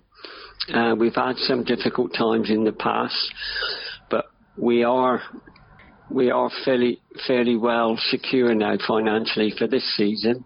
Um, clearly with lockdown, we've we've no expenditure to speak of. Um, I think the league have, have been very supportive by explaining to the powers that be uh, for clubs at step six to maintain their clubs uh, without any clubhouse facilities um, is very difficult. Um, we we clearly rely on sponsorship, as most clubs do. Um, again, we're very fortunate in that Ginsters are very supportive of of the club. Obviously, they're local to the town, and, and they've been a long, long time supporter of of Callington, and, and we thank them because we couldn't really do without them. Mm-hmm. So you wouldn't be an advocate of playing behind closed doors because obviously, you know, without the people there watching, there's no money coming in over the bar and, and through no the gate no money over the bar and through the gate. We're we haven't got a big budget player wise, but um, at step six you have to supply at least you know, you, you supply and pay for at least three match officials, which uh, runs at over a hundred pounds these days, um, and uh, and sponsors are going through difficult times as well as football clubs at the moment. Mm, it's not easy, is it? So, No. so, so final question: What have you, or what do you expect from the players during the lockdown? Are you, are you telling them to make sure they keep fit and all that sort of thing, or what? We uh, we have a number of injuries. Hopefully, they they will use the time well Yeah.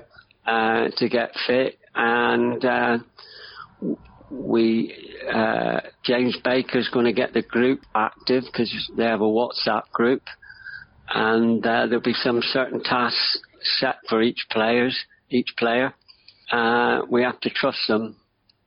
Um, I think the older players, particularly, are very good at looking after themselves.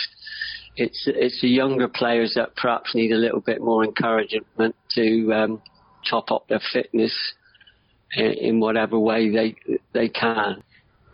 Okay, well, thanks for talking to us, Steve. Um, all the best for the rest of the season. We'll keep our fingers crossed. It won't be too long before you got uh, uh, a manager in place there. Okay, thank you very much. Your Cornish Soccer Podcast. Yeah, thanks to Steve there for coming on. Um, of course, they were the only game last Saturday, Rappo, so um, uh, Yeah. or in the West they were the, the only game. So um, good choice, wasn't it? Seeing they're the only game. no, well done, thanks. Well done for um, you know, we're uh, you know, right on the ball, mate, as usual, mate. Isn't it? Right on the ball, getting the up to date. Um, I mean, fantastic win, mate, wasn't it? I don't, I don't think anyone saw Cali. Would, would, would I be rude to say, mate? I don't think anyone saw Cali winning at Mount Wise, mate. Really? Did they Probably think so? not. No, that's right. No. Um, Uh, I know I didn't, to be No. honest, but But, But, uh, you know, we had a, what a few weeks ago. Well, let's talk about Callington first of all. yeah, yeah. Yeah, Callington. Um, they're, they're what are they now? 18th um, out of 20. They're in that group of teams down the bottom, though, aren't they? That you know, unless they suddenly get a, a new fresh intake of players or whatever, because whenever they do get a proper manager as such, they're going to struggle, aren't they? Yeah, there is that sort of group, mate. You know, like Godolphin, you know, Clarkie's just gone in there, and he and you know, Steve was saying, you know, he didn't want to use the interview as a, a sort of, uh, you know, a, a sort of job, sort of description. Like, but but to be honest, mate, I, I've wrote me notes here, mate. I mean, it's a lovely setup at Callington, isn't it? These days, Deeks, isn't it? I would, I would imagine it'd be a, a decent job for someone, mate, wouldn't it? Really? Yeah, You know, and, and when you think, um, you know, you're not too far away from Plymouth and the likes, so probably Yeah. you've got a fair bit of population to choose from, haven't you? Yeah, yeah, exactly, Dix. I think that, mate. I think they could, I could, they could be a little bit of a sleeping, sort of like, you know, I wouldn't say a giant, mate. You know, yeah, you know. But, I wonder what they word you were going to use there. Yeah, you, yeah. You were digging a pit, weren't you, for yourself? I was really, mate. Yeah, yeah. I don't suppose we could class them as a giant yet, but No. but you know they're they're a good club, Dix, aren't they? They're good, and like fair play to Steve, mate. I mean, the chairman, mate. You know, got three points. He might have to call himself in, mate. Give himself an interview for the job. Do the old Tommy Cooper, mate. You know, with a. you know, hello, Steve. How are you? Yeah, fine, thank you. No, but no, um, yeah, you know, I think you know, fair play is a great result, mate. To to go to Newquay, you know, get a clean sheet and win, you know, that's a fantastic result, mate. And you know, I hope Callington do, you know, because they are a good club, mate, aren't they? And with, a nice setup, mate, I'm sure.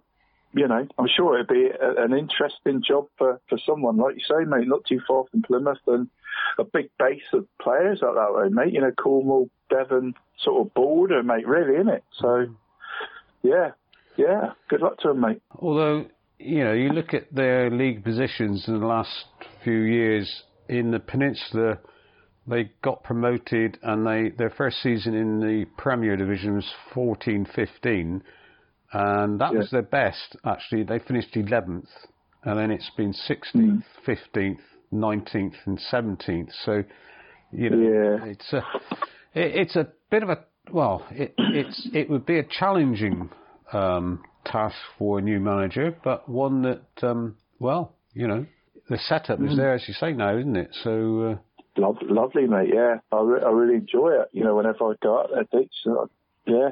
You played managed there a couple of games. You must have played Yeah, there. I have. Yeah, like it, actually, Peaks, I played there twice um, before I retired. Managed to, you know, the back end of my South Western League career, mate. And we played out there for Penryn and won three one. And I had uh, I had two that day, mate. I had a penalty. Um, I think Steve, Steve Jewell had the other goal actually, mate. Penryn that day. Three. I had a penalty and a and a, a decent shot, I think, mate, from the edge of the area. And then in my last season in the South Western League, I went up there for Truro and um, we drew two all, mate, and I had both goals in that day. So, So yeah, I think one of them. roughly. What season do you reckon that? That I think I'm talking. That would have been three, four season, mate, or th- no, two, three. So I went Poundwell at 57 at in the three, four. Yeah, that would have been two, three. I think 2000. I think I finished South Western League 2003, mate. Mm. 36, and I'm 53, 70. Yeah, yeah, 2003. I think, Deeks. Isn't I'd it, say. isn't it weird? Bottom of the South Western League that season. Can you remember who, who might have been bottom? Oh, who would have been bottom? well and truly bottom, to be honest. Were they? Um, that's not when Bodmin had a poor team, mate. yeah, spot on. Bodmin Yeah. Town. Crikey, 12 points. yeah, crikey, mate. Yeah, I didn't get to play then, mate, before my knee packed in. I don't think, mate. I remember my last game, to Truro, was, uh, it was against Saltash, mate. Managed to come on, Webby chucked me on, mate, last 20 minutes. It was 2-1 up, mate, and I managed to chip the keeper. I think I think it was, um, oh, what's it, Richard Keith, mate? Do you remember Richard Yeah, Keith? yeah, goalie. Yeah, the. Yeah, I think I chipped Richard from about 35 yards deep to the clubhouse end at Treyew Road, mate. They clipped the ball on the way in, 3 1. And I come off after the game. I said to Webby, I said, that's it, mate. that's my last kick of the ball in the Southwestern League, mate. I, you know, and the knee was virtually gone. I only played about 25 minutes, mate, and you know, it was agony. So, and I had a, few, a couple months break, mate, and went back Paramount and, you know, managed to get a season and a half, you know, with them in the combo. But, yeah, obviously knees were gone. But, yeah, yeah, last season. But, yeah, I'd say 2003, mate, I'm thinking, Diggs. But, Yeah. but uh, yeah, Bob. Sorry, mate, Bob. Well, yeah, you'll believe that. Yeah, and like we started the, the program with saying it's a funny old game. Bodmin Yeah. bottom 2003 season after they're runners up. Yeah, is that when Gil? No, no, too early for Gilby, wasn't it? Ricky? Was Ricky still there then, mate? Or I don't know. would it have been Ricky? Uh, Oh, no, it might have been. Rick, Ricky might have gone by then, mate, mightn't he? yeah, I would have guessed so. Fed up, fed up asking me to sign, he was, mate. yeah. But it's great. What a manager, mate. Uh, big, big regret that Deke's not playing for Ricky. Really, mate. well. I think, I think he asked me three times. Perhaps he'll take it I mean- to vet side somewhere and you can have a.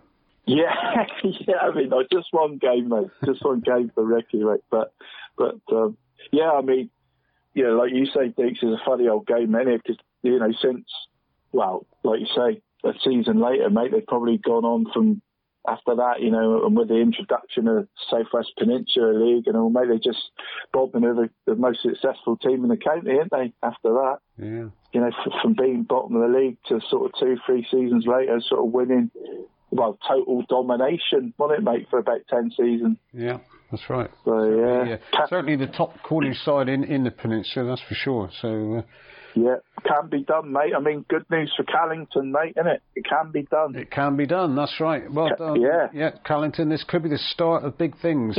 Um, exactly. Exactly. What about Newquay though? Because a lot of people have sort of tipped them as a good footballing side. Yeah. Um, but they seem to struggle quite often, don't they? They're Yeah. inconsistent, I suppose, would be the word. Yeah, that's that is the word, Deeks, isn't it? I mean, they're, they're capable, mate. Uh, well, they've shown that, mate, haven't they? You know, gone to Helston, you know, gone there, drew three all. You know, they had some great results, mate, haven't they, this season? But but yeah, I mean, Macca must be tearing his hair out, really, mate. You know, you can go to Helston and draw three all, and then you lose one 0 at home to Callington. You know, it's you know, I know their team.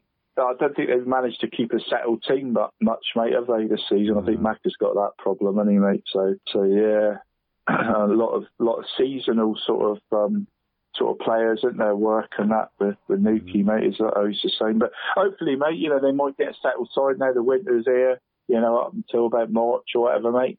Keep their settled team, keep their big players fit, mate, you know, like Callum McConey and Jack Bray Evans, mate. You know, I don't think either of them have played too much. You know, mm. if, if those those two are playing digs, you know, they've got a chance of beating anyone, haven't they? Yeah, yeah. They haven't they haven't won for the last four games, so uh, they needed. No. And uh, yeah, who's their next game? Oh, look, they, they, they could win their next game. Who they got, mate? Not Callington, is it? No, it's not. not Callington away. Penzance away. Oh, interesting trip, mate. Well, Two big the old 5th of December, so you know who knows what yeah. might happen team wise. But yeah, but exactly, mate. But, exactly. So anyway, yeah. and then they've got three home games. So yeah, Camelford. Could be the start of their run. Good, oh no, of course. Then oh, Boxing yeah. Day, Godolphin. Oh yeah, what and Camelford and Saltash, mate? Yeah. You say? Yeah. Cool. Yeah, that's not easy, is it? Um, no guarantee of too many points there, mate, is it? But but they're capable, mate. And they, you know, Macca, great manager, mate. You know, some talented players. You know, Newquay beat anyone on their day, Diggs, can't they? So. And lose to anyone on their day. exactly, that team, mate. Yeah, mm. yeah, yeah, crazy. Right. Well, the fixtures are up for the next um, round of games in the peninsula, 5th of December. So um, Phil Hiscox has been busy doing that, uh, but we still get the chance to talk to him on the podcast. Uh, let's hear from the Southwest Peninsula League secretary, Phil Hiscox, who could bring us up to date with a lot of things. So before we talk about lockdown two, Phil, and the, the, obviously the knock-on effects of that, um, it was a weather-affected Saturday, wasn't it?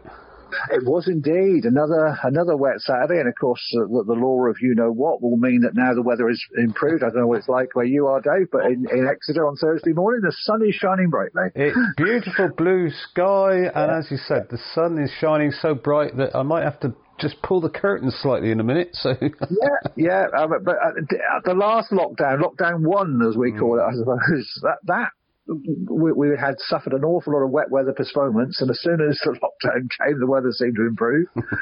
so, well, we just have to take it on the chin. Yeah, that's right. So, did you manage to get to a game? That was uh, the main thing yes. Saturday. Yes, uh, it was all a bit of sort of change of plans and things, and in the end, uh, I, I, just went to Honiton for two reasons, really. One, I hadn't actually been there this season, so I was trying to tick off one more before I still had the chance. Uh, but also, it was a 2.15 kickoff because they haven't got lights and the clocks have changed. Uh, so that sort of enabled me to go there and get back and, and carry on with the rest of the work, as it were. Uh, and I was treated, I, I can hardly call it a 19 goal thriller, can I? But 19 goals in a game. so Stoke Gabriel did score twice in five minutes.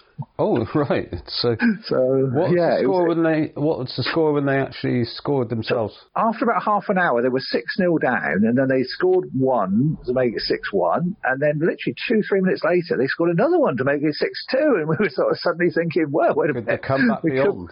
yeah, uh, but I think actually all it did was was wake Honiton back up, and by half time, I think it was eight two, and it obviously finished seventeen two. Right.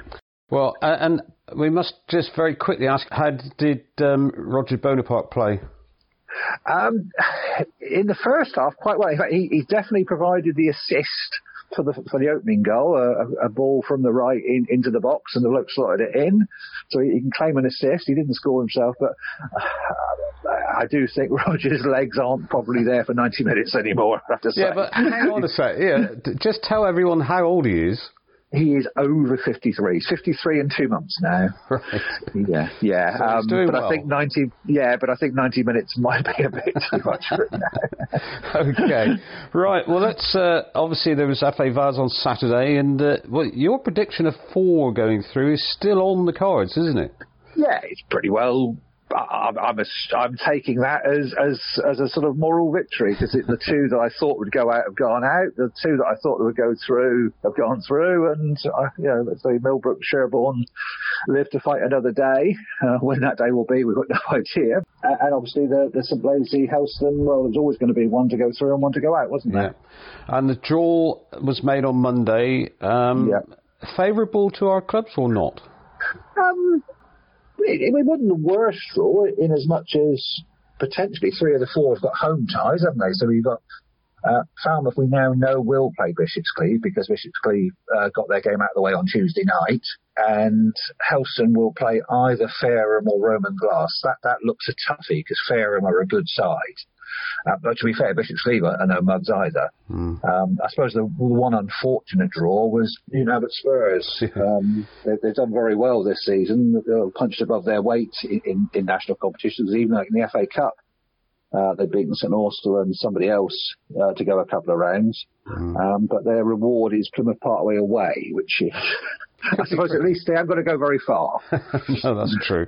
And uh, Millbrook, if they beat Sherborne, yeah, home to Bashley, who used to be Southern League. Um, I mean, they used to be a good side. I, I, must admit, I haven't really followed their fortunes. Now they're back in the Wessex League, so I don't know what they're doing at the moment. But years ago, they were a force. Mm. And of course, the big thing is, though, uh, as you've touched on, the FA Trophy and the FA Vase has mm. been suspended for the moment. Now, yeah. you know, while he had to use the word suspended, well, it was going to be off for four weeks anyway, wasn't it? So uh... I think it covers two bases really. That, that, there's no pressure now that the games will be on the 5th of December because we can't be absolutely sure that we'll be allowed to restart on the 5th of December. Um, and secondly, they've got an issue to resolve in that there were quite a few ties from the last round not completed. Uh, and whether they look to perhaps just give one Saturday for those ties. So, for example, Millbrook versus Sherborne and the Fair and Roman Glass games might be played one Saturday, uh, with the actual round, next round date sort of a different Saturday, or whether they sort of pile in as many as they can on, on the first Saturday and, and what they can't pile in tickers over. I'll get I'll get Rappo to work out all that uh, scenarios because yeah. it gets a bit. Yeah, I mean, so I mean, essentially, Helston, for example, can't play their tie, can they, no. on the first Saturday back or the first Saturday out because they have to wait for Fareham. Hmm. Uh, Millbrook there would be more pressure for them to play early because um, you know Bashley are waiting for them. Mm. Um, and let's say there's two ways of doing it. You can put in the maximum number of ties on one day and the stragglers the week after, or, or you could just say, right, this uh, one particular Saturday is for all the games that weren't already played, and the, the, the next actual proper round will all be on the same Saturday. Yeah. If the FA were to be sensible about it and perhaps delay their competitions or the Trophy Navas until, say, I don't know, February.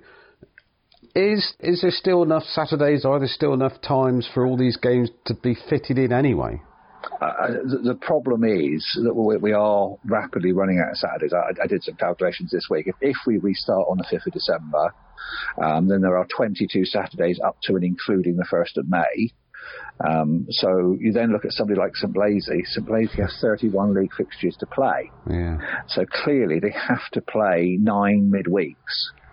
Um, so that's a midweek every other week mm. already, and that's not taking into account the weather that we might get, the fact that St Blazey might be play, due to play a, a, Helston or a Falmouth on the day of, of the Vase, Um, the Cornwall Senior Cup, they still intend playing that. Uh, so there are other pressures. So we are running out of dates, and I'd have to say we're now probably in there's, three scenarios I can see. Uh, the, the, the, best case, sort of bury your head in the sand scenario, is that the weather will be good, the games will get played, and it, yes, it will be busy, but we'll get finished. Uh, the, the, medium uh, scenario, which is probably the one the FA are currently looking at, is how long can you extend the season into May uh, to give those sort of clubs a realistic chance of finishing without being stupidly busy. Mm-hmm. Uh, and the third option, and, and I did sort of my statement this week sort of re- refer to this, is we don't know this is finished yet, do we? There's there's possibilities that we don't restart on the 5th of December. There's possibilities that we have other lockdowns, or, or even if we restart on the 5th of December, what, what's to say I get a phone call a couple of days before then saying X club has two cases of corona. Can we not play on Saturday? Mm. You know, it's not the disease isn't going to disappear magically, no. is it? Unfortunately. No, uh, and then you know, again, we, we, we already alluded in this conversation to the weather.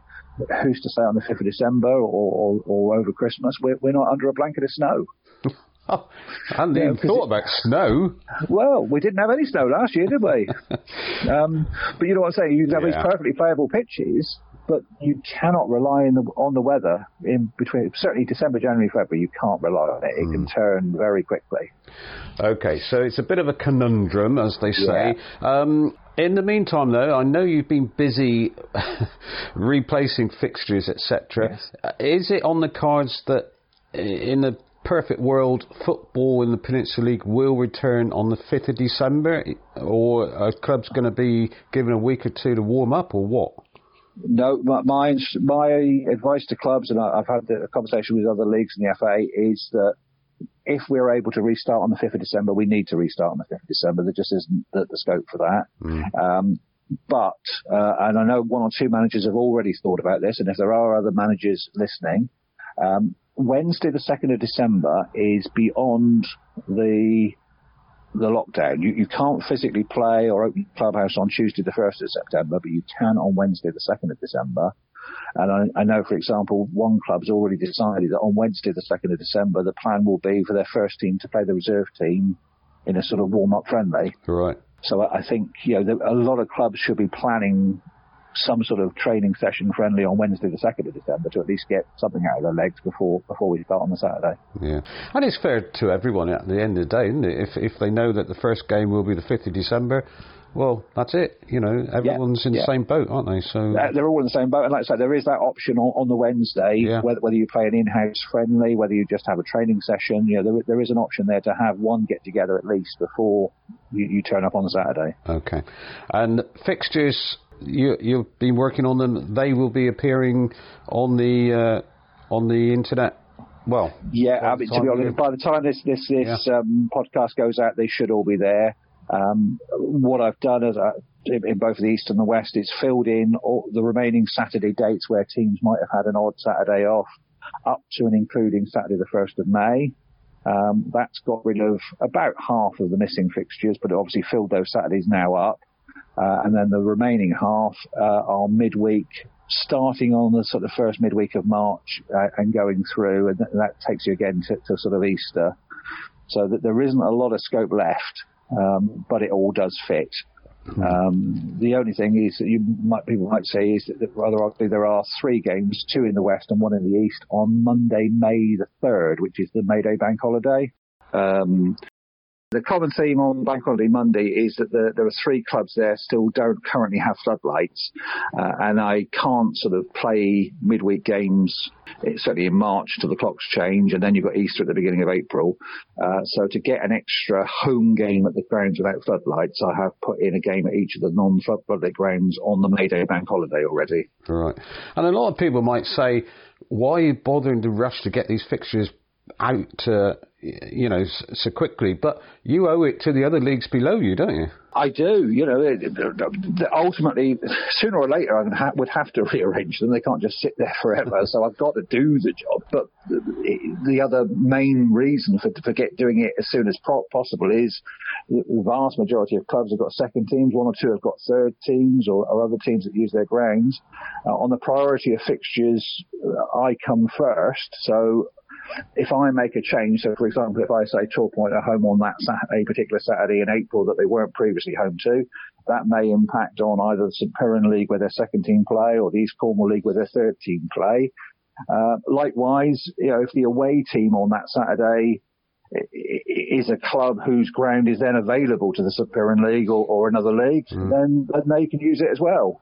Okay, right. Well, I must uh, I mustn't hold you up much longer because you you're in the midst of doing that. Um, Mousehole last Tuesday, we were there watching them beat St Dennis. Uh, I've got hopefully Adam Fletcher from Mousehole on the on the podcast this week. Hmm. Are they looking like champions?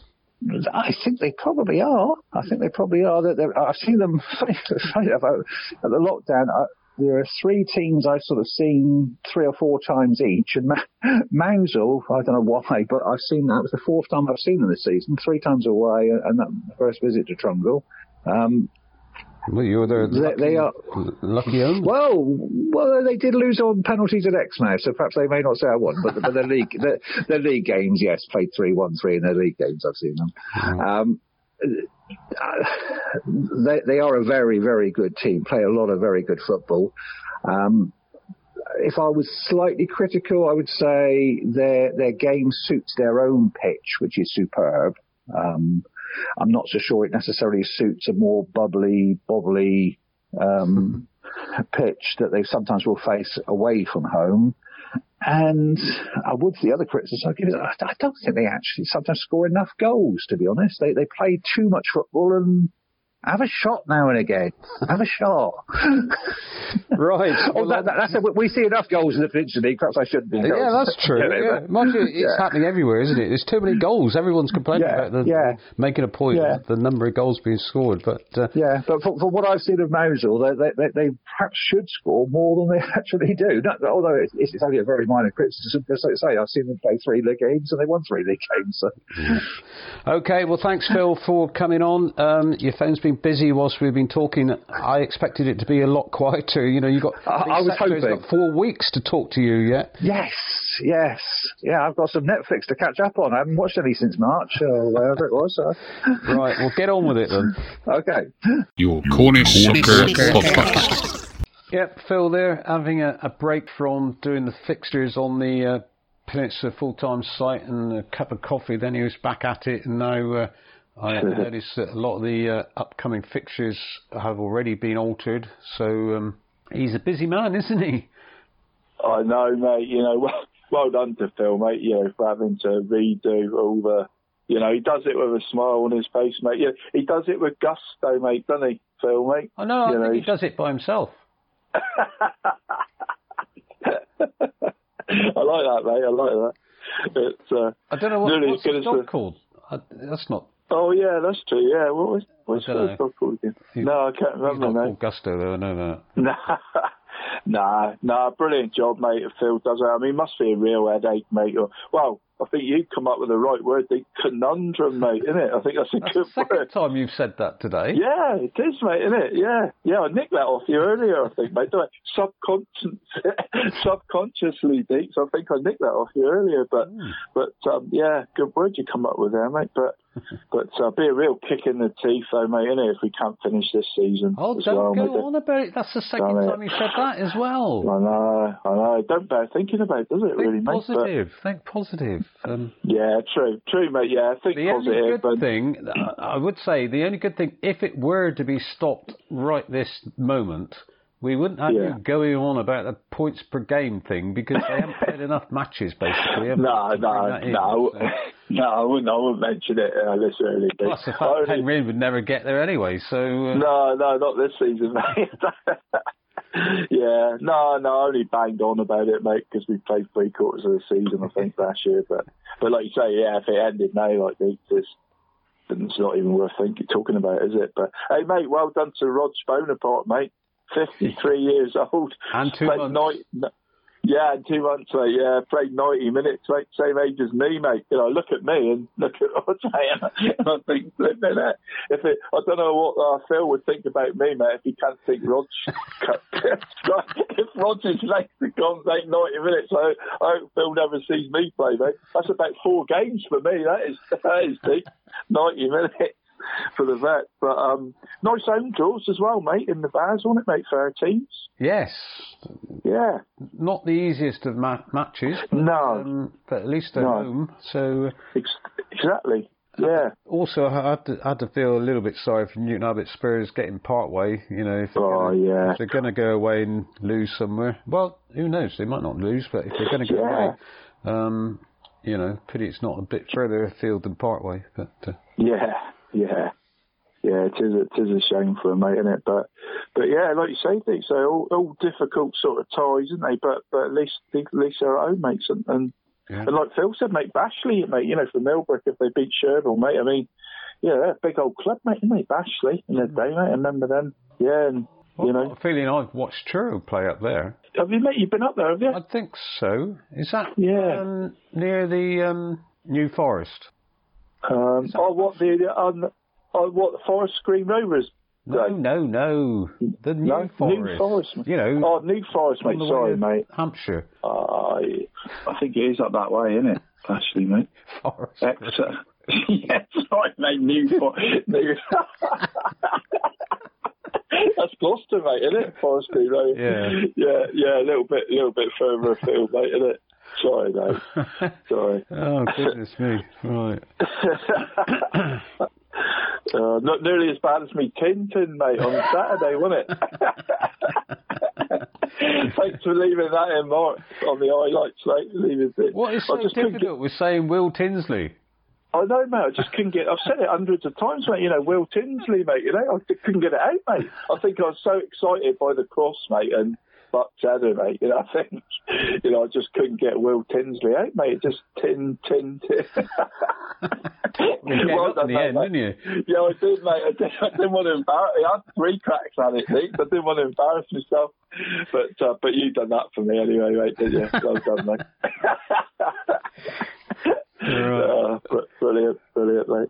Okay, well, last up today. Uh, well, Phil sounded impressed with what he'd seen from Mousehole this season.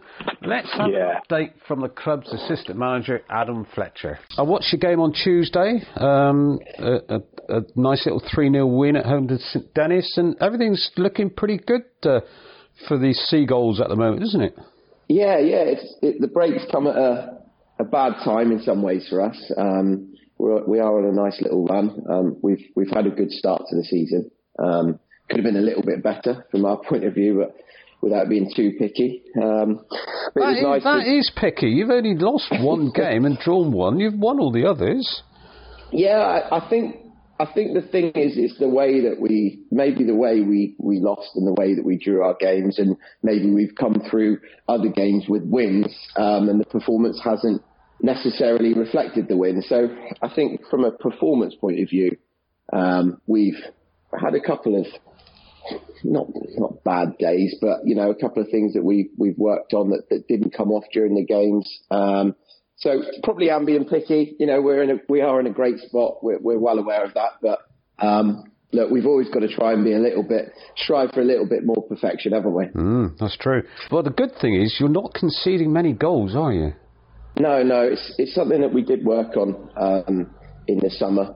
Uh, we did we shipped a few last year, not nothing too extreme, but probably more than teams uh, people would have expected, especially with Jake um, coming into the club with his defensive record. So we, I'll be honest though, last year we probably worked 95% on uh, attacking stuff.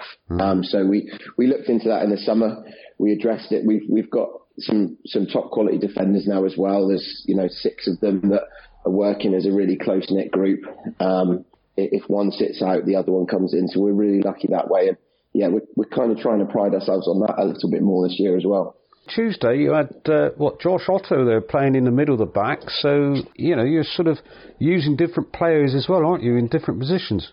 Yeah, yeah. Josh has Josh has come back to the club after having a year off. Um, I'm sure you guys would you probably remember him from the um, county youth. Corner, the, yeah, the county youth stuff. So Josh is um, a great, really talented young player, and, and his appetite for the game this year is incredible. Um, we've probably played him in five or six different positions. um, and he came in one night, I think it was at Wendron, um, played centre half, um, did really well, and he's kept his space since then. So he's played the last five there, which really unfortunate because Jamie Devine as well, who's I think was probably our player of the year last season. Um, really unfortunate to he, wasn't available for that game. Josh came in and has done such a good job since that Jamie's just biding his time waiting to get back in. But you know, as you said, we haven't conceded many goals, so it's it's it's hard to change things at the moment. Mm. But that, that's what football's all about these days, isn't it? Uh, It's a squad game that you know the the time will come where Jamie gets in because of someone else's ill fortune, won't it? Yeah, absolutely. And who knows what's going to happen with, hopefully, you know, fingers crossed we start again on the, the second or third, whatever date it was in December. But if you think with the schedule that's going to be upcoming, there's going to be so many games. Um, so it's so important to have a, a solid 15, 16, 17. Um, and, and we're actually really blessed as well with, with our development side and the, the side in the St. Piran's team. There's, you know, there's four or five players there that have already been in our match day squads this season or have trained with us and, and you know, that, that number's growing. So we are pretty lucky with that. So with the lockdown now upon us, how does that affect um, you know what you're doing with the players? Uh, of course, it changes a lot. Um, we're trying to look at it in a, as positive a light as possible. Um, we, we've played a lot of football, as everyone else has, over the last. I mean, it's been a game every sort of three, four days. Um, so, in some ways, a, little rest isn't the worst thing in the world. But of course, a month, maybe longer, we've, we've got to almost treat it like a little break and then a, a mini pre-season again. Um, I'm not sure. I don't know if you've heard if there's any plans for to play friendly games before we start again. If, if no, if I could tell you now, you go straight back into league action on the 5th of December. Yeah. Okay. Great. So yeah. So we've got to treat this time off. Um, we're, we're, we're very very lucky to have um, Gareth O'Neill um, still working with us, who was the the S and C, the strength and conditioning guy at the, the Pirates. He's he's now working for Worcester Warriors. Um, he he's still with us, and yeah, he's he's incredible. That, his attention to detail and and how he'll prep the guys to return on that particular date um, will be brilliant. So we'll kind of leave that one down to him um, and all the all the boys that we've got involved. They all buy into it so much. You know, they they want to look after themselves. They want to push themselves. So I, I think it will be a positive time for us, really. Um, although frustrating because every weekend you'll probably be thinking about who you should have been playing on that day and, and like the weather today's beautiful so it looks like we would have had a full day of fixtures on Saturday again um, so yeah we, will we'll use it to our benefit um, it will give me a bit of time to get some running in as well because I've put on a few pounds over the last few weeks since the last lockdown so um, yeah we'll, we'll all use it wisely well you seem to go under the radar a little bit because I don't know whether it's because you're down the far end of the county or what, but uh, are you pleased about that? That you know, no one's really apart from Phil Hiscox, who's already told me this morning that he can see you as being champions. Are you quite pleased that you're you know not getting too much publicity at this stage? Yeah, absolutely, and I feel like that's something that we try and aim for in in some ways. Um, we we don't try and we don't try and go over the top on social media, but we still try and keep people connected to us. Um, you know, I, I, don't want to ram down people's throats if we have a big win or anything like that. That that's not our style. Um, and we, we're just taking one game at a time. The boys all know the importance of that as well. It's so early, you know, it's such early doors. I, I still think there's teams that have had bad starts that are still going to be a big part of it come the end of the season. So, you know, it's, it, we're not getting ahead of ourselves down here. So I can see why maybe we're going under the radar because we, we, you know, we very much believe in ourselves. We, we've got a, a target and a goal this year. Um, but yeah, you know, we don't, we don't try and push that too much to the boys. The boys literally know they have one target and that's to win, win that game on a Saturday and perform in a particular way, um, and, and get their stuff done during the week. And, and, you know, we'll continue to do that until the end of the season. And Adam, is one of those goals still promotion into the Western League? Yeah, absolutely. If if it's achievable this season, um, obviously the league position says so at the moment, but as I said, there's a long a long way to go. We'd love to be able to do that. Um, plans are already in place at the club. You know, there's there's stuff going on there every day. Um, Derek, Tim, the rest of the committee. Um, there's too many to, to, name, but they they are all striving um, every day to, to make the club a better place and, and yeah, make it achievable to, to progress up through the, the ladder. Your Cornish Soccer Podcast. Okay, thanks to Adam there. Now, I, I introduced him as assistant manager because that's what is on the um, program sheet that you get at the game. But I, I, thought he was something a bit more important than assistant manager, like director of football or, or something like that. But um, yeah, I thought it was actually. Last time we spoke to him, mate, wasn't it? It was. It was a sort of.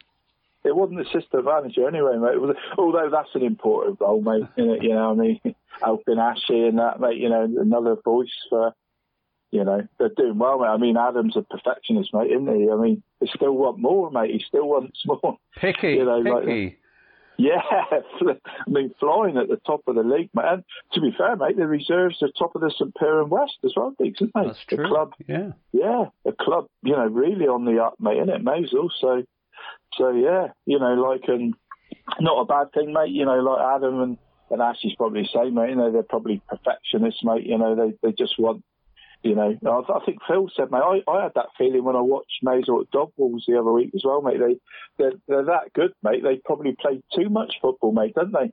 Rather than just having a strike sometimes, mate, like, you know, but. Yeah, but, uh, but I think they're more direct this season than they were last season. Oh, they, mate, yeah, you, you've, uh, yeah, you've seen them more than me, mate. Whatever you say, I'll go with that, mate. But, yeah, they, they, they're so quick, they think, isn't they? Mm. You know, the way they switch the ball and that, mate. And, and Josh Magan, you know, he's doing well, mate, he after his move from St Ives, mate. Yeah. I, yeah. I was quite impressed with him, mate. He's good. Well, he's a good player in the St Piran League, but I know I knew he would do well. But, but yeah, I think uh, you know the players that Jake's brought in, mate, are doing well, aren't they? And, and like Josh Otto, mate, keeping his place at the back, mate. We knew what a talented lad he was, like Dixon, we with that mm. county youth side and everything. So, but yeah, yeah, good luck to Ashley and Adam, mate. I mean, seems a real club, mate. You know, like a, you know, good to hear the ambition as well, mate. Doesn't it? You know, it's gonna going to be a nice trip for those Western League teams, mate, on a Tuesday night, isn't it? Coming down to Trungle, mate. and then they they got a, like a, a 250 mile round trip, mate. Then they got to drive up that lane in the coach, mate. Getting bounced to no, boat. Don't, don't, don't, don't go on about that lane. God, nah. You know. But, Is it still as bad, mate? Is it still uh, as bad? Yeah, well, yes. yeah. but perhaps that's the last thing they got to do down there, mate. They've done everything else, haven't they? They've improved everything else down there. So yeah. maybe uh, maybe dig that lane up in the summer, mate. If they go Western League, if they win the league, mate, celebrate by ripping that lane up. but uh, nah, nah, well done to Mousehole. They think, you know, I think Phil could be right, mate. I mean, they they seem far and away the most consistent team in the league, don't they? At the minute, they don't look like slipping up, do they? Whereas you know, well, you know, Helston is sort of, you know, a little bit inconsistent. Saltash, I suppose, Deeks, you know, they, they're going well, aren't they? You, you'd probably say it, you know, mm. out of those two at the minute, mate, with uh, maybe Falmouth Town, Deeks, you know, dare I say it, mate, a little dark horse in the background there, mate. Well, Dare I say it, mate? Well, you're, you're, you're brave to say it because you know, yeah. there's people screaming at their podcast platform at the moment saying, "What about Camelford?" Yeah, what well done to the Wolves. They've lost yeah. less games than Falmouth have. Yeah, yeah. I mean, I was impressed with the Wolves the other week. They, I mean, they're, they're brilliant at what they do, but I just don't know if they, you know, if if that'll keep them in the top sort of four or five at the end of the season, really, mate. You, you can see why they're up there, though. Really organised, mate, and you know, you know, snapping at people's ankles, mate. I mean, their pressing game's fantastic. Like, you know, they don't give you time to settle on the ball at all, and you can see why they're doing so well, mate. But, but yeah, be an interesting league, I think, isn't it, this season?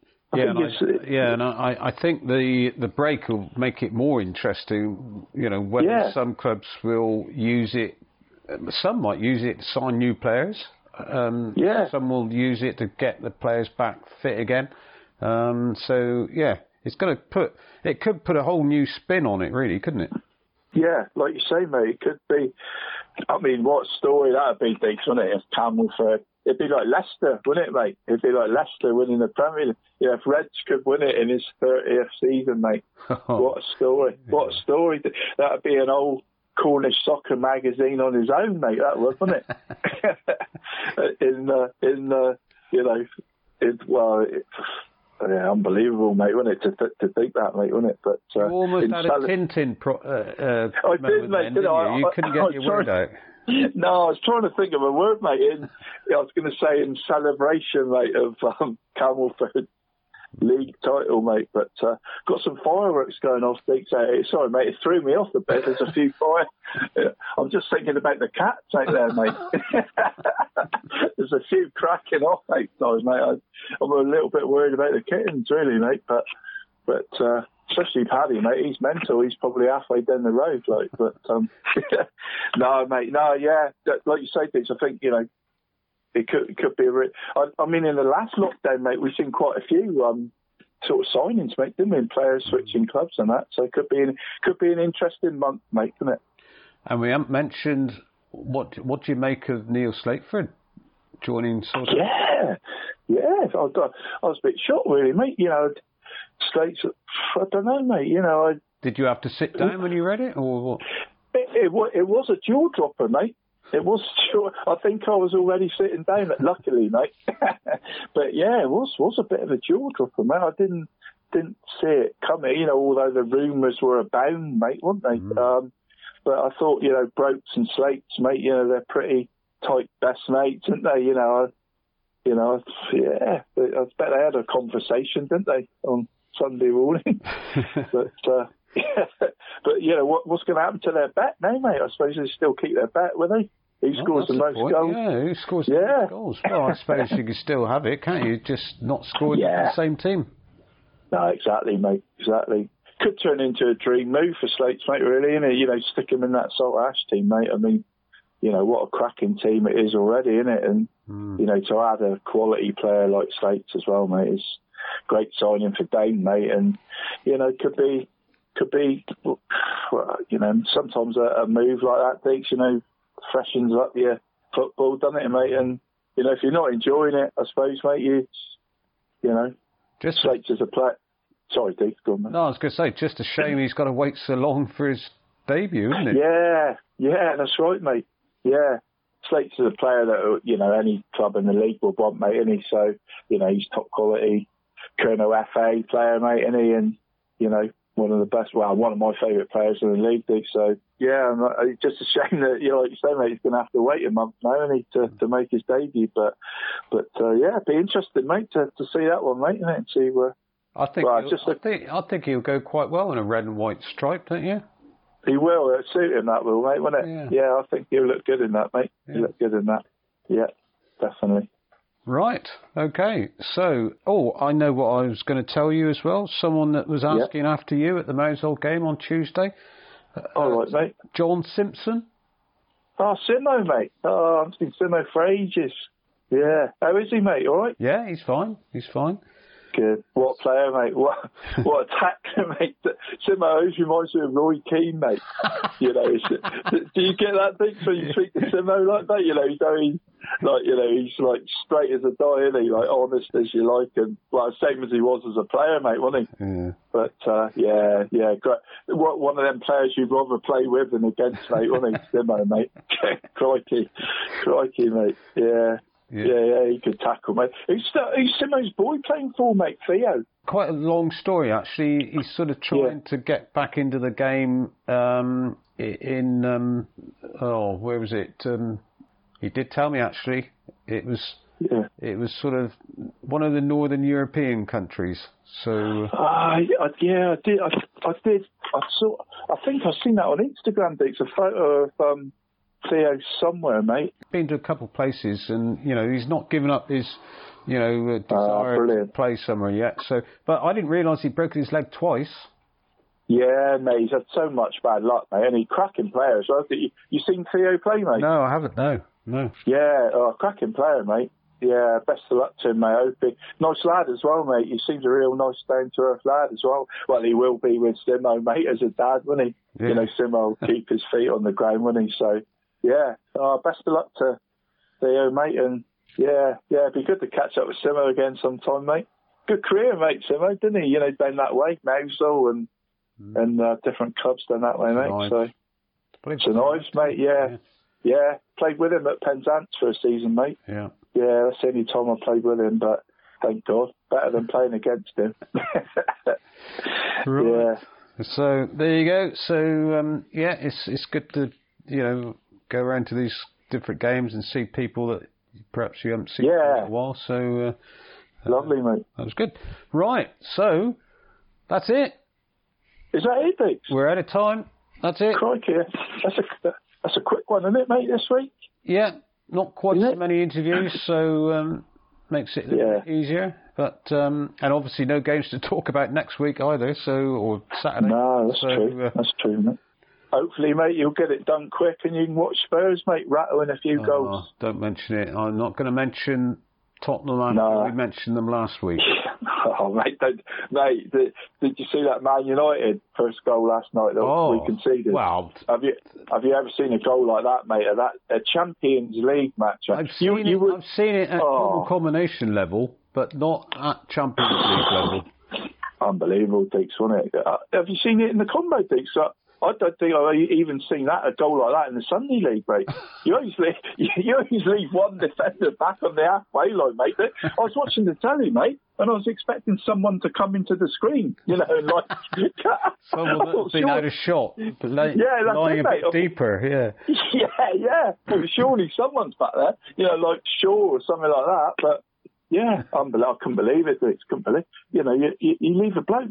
I know he's 35 or whatever, mate. Demba Ba, mate, but he can still run 60 yards, like you know, unmarked, mate, and score. I mean, um, unbelievable. 10 yards in, in his in, in his own half, mate, and nobody. I mean, I can't. I just can't.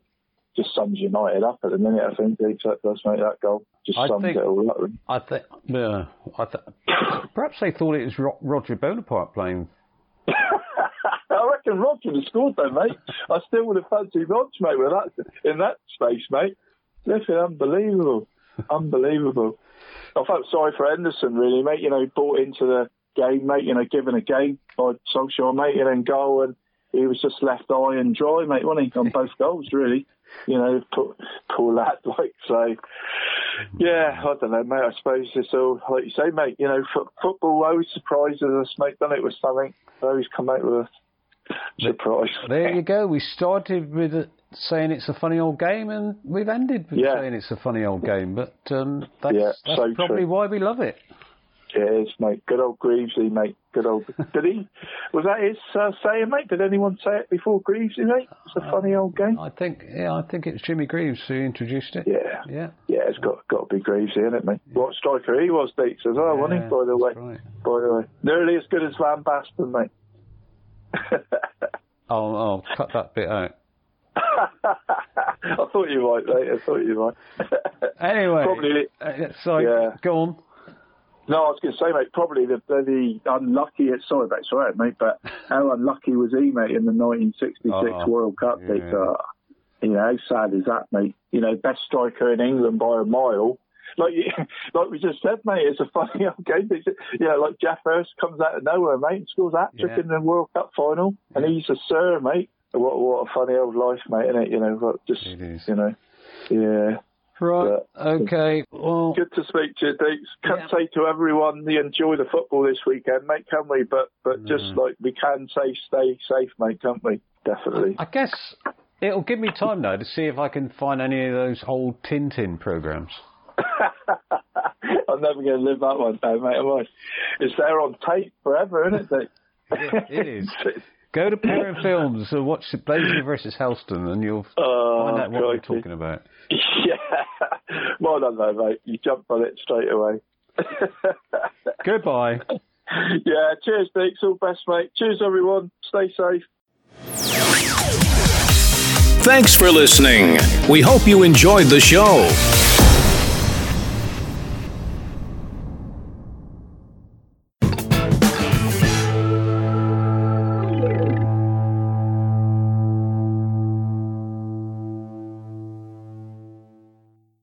Cornish Soccer Podcast.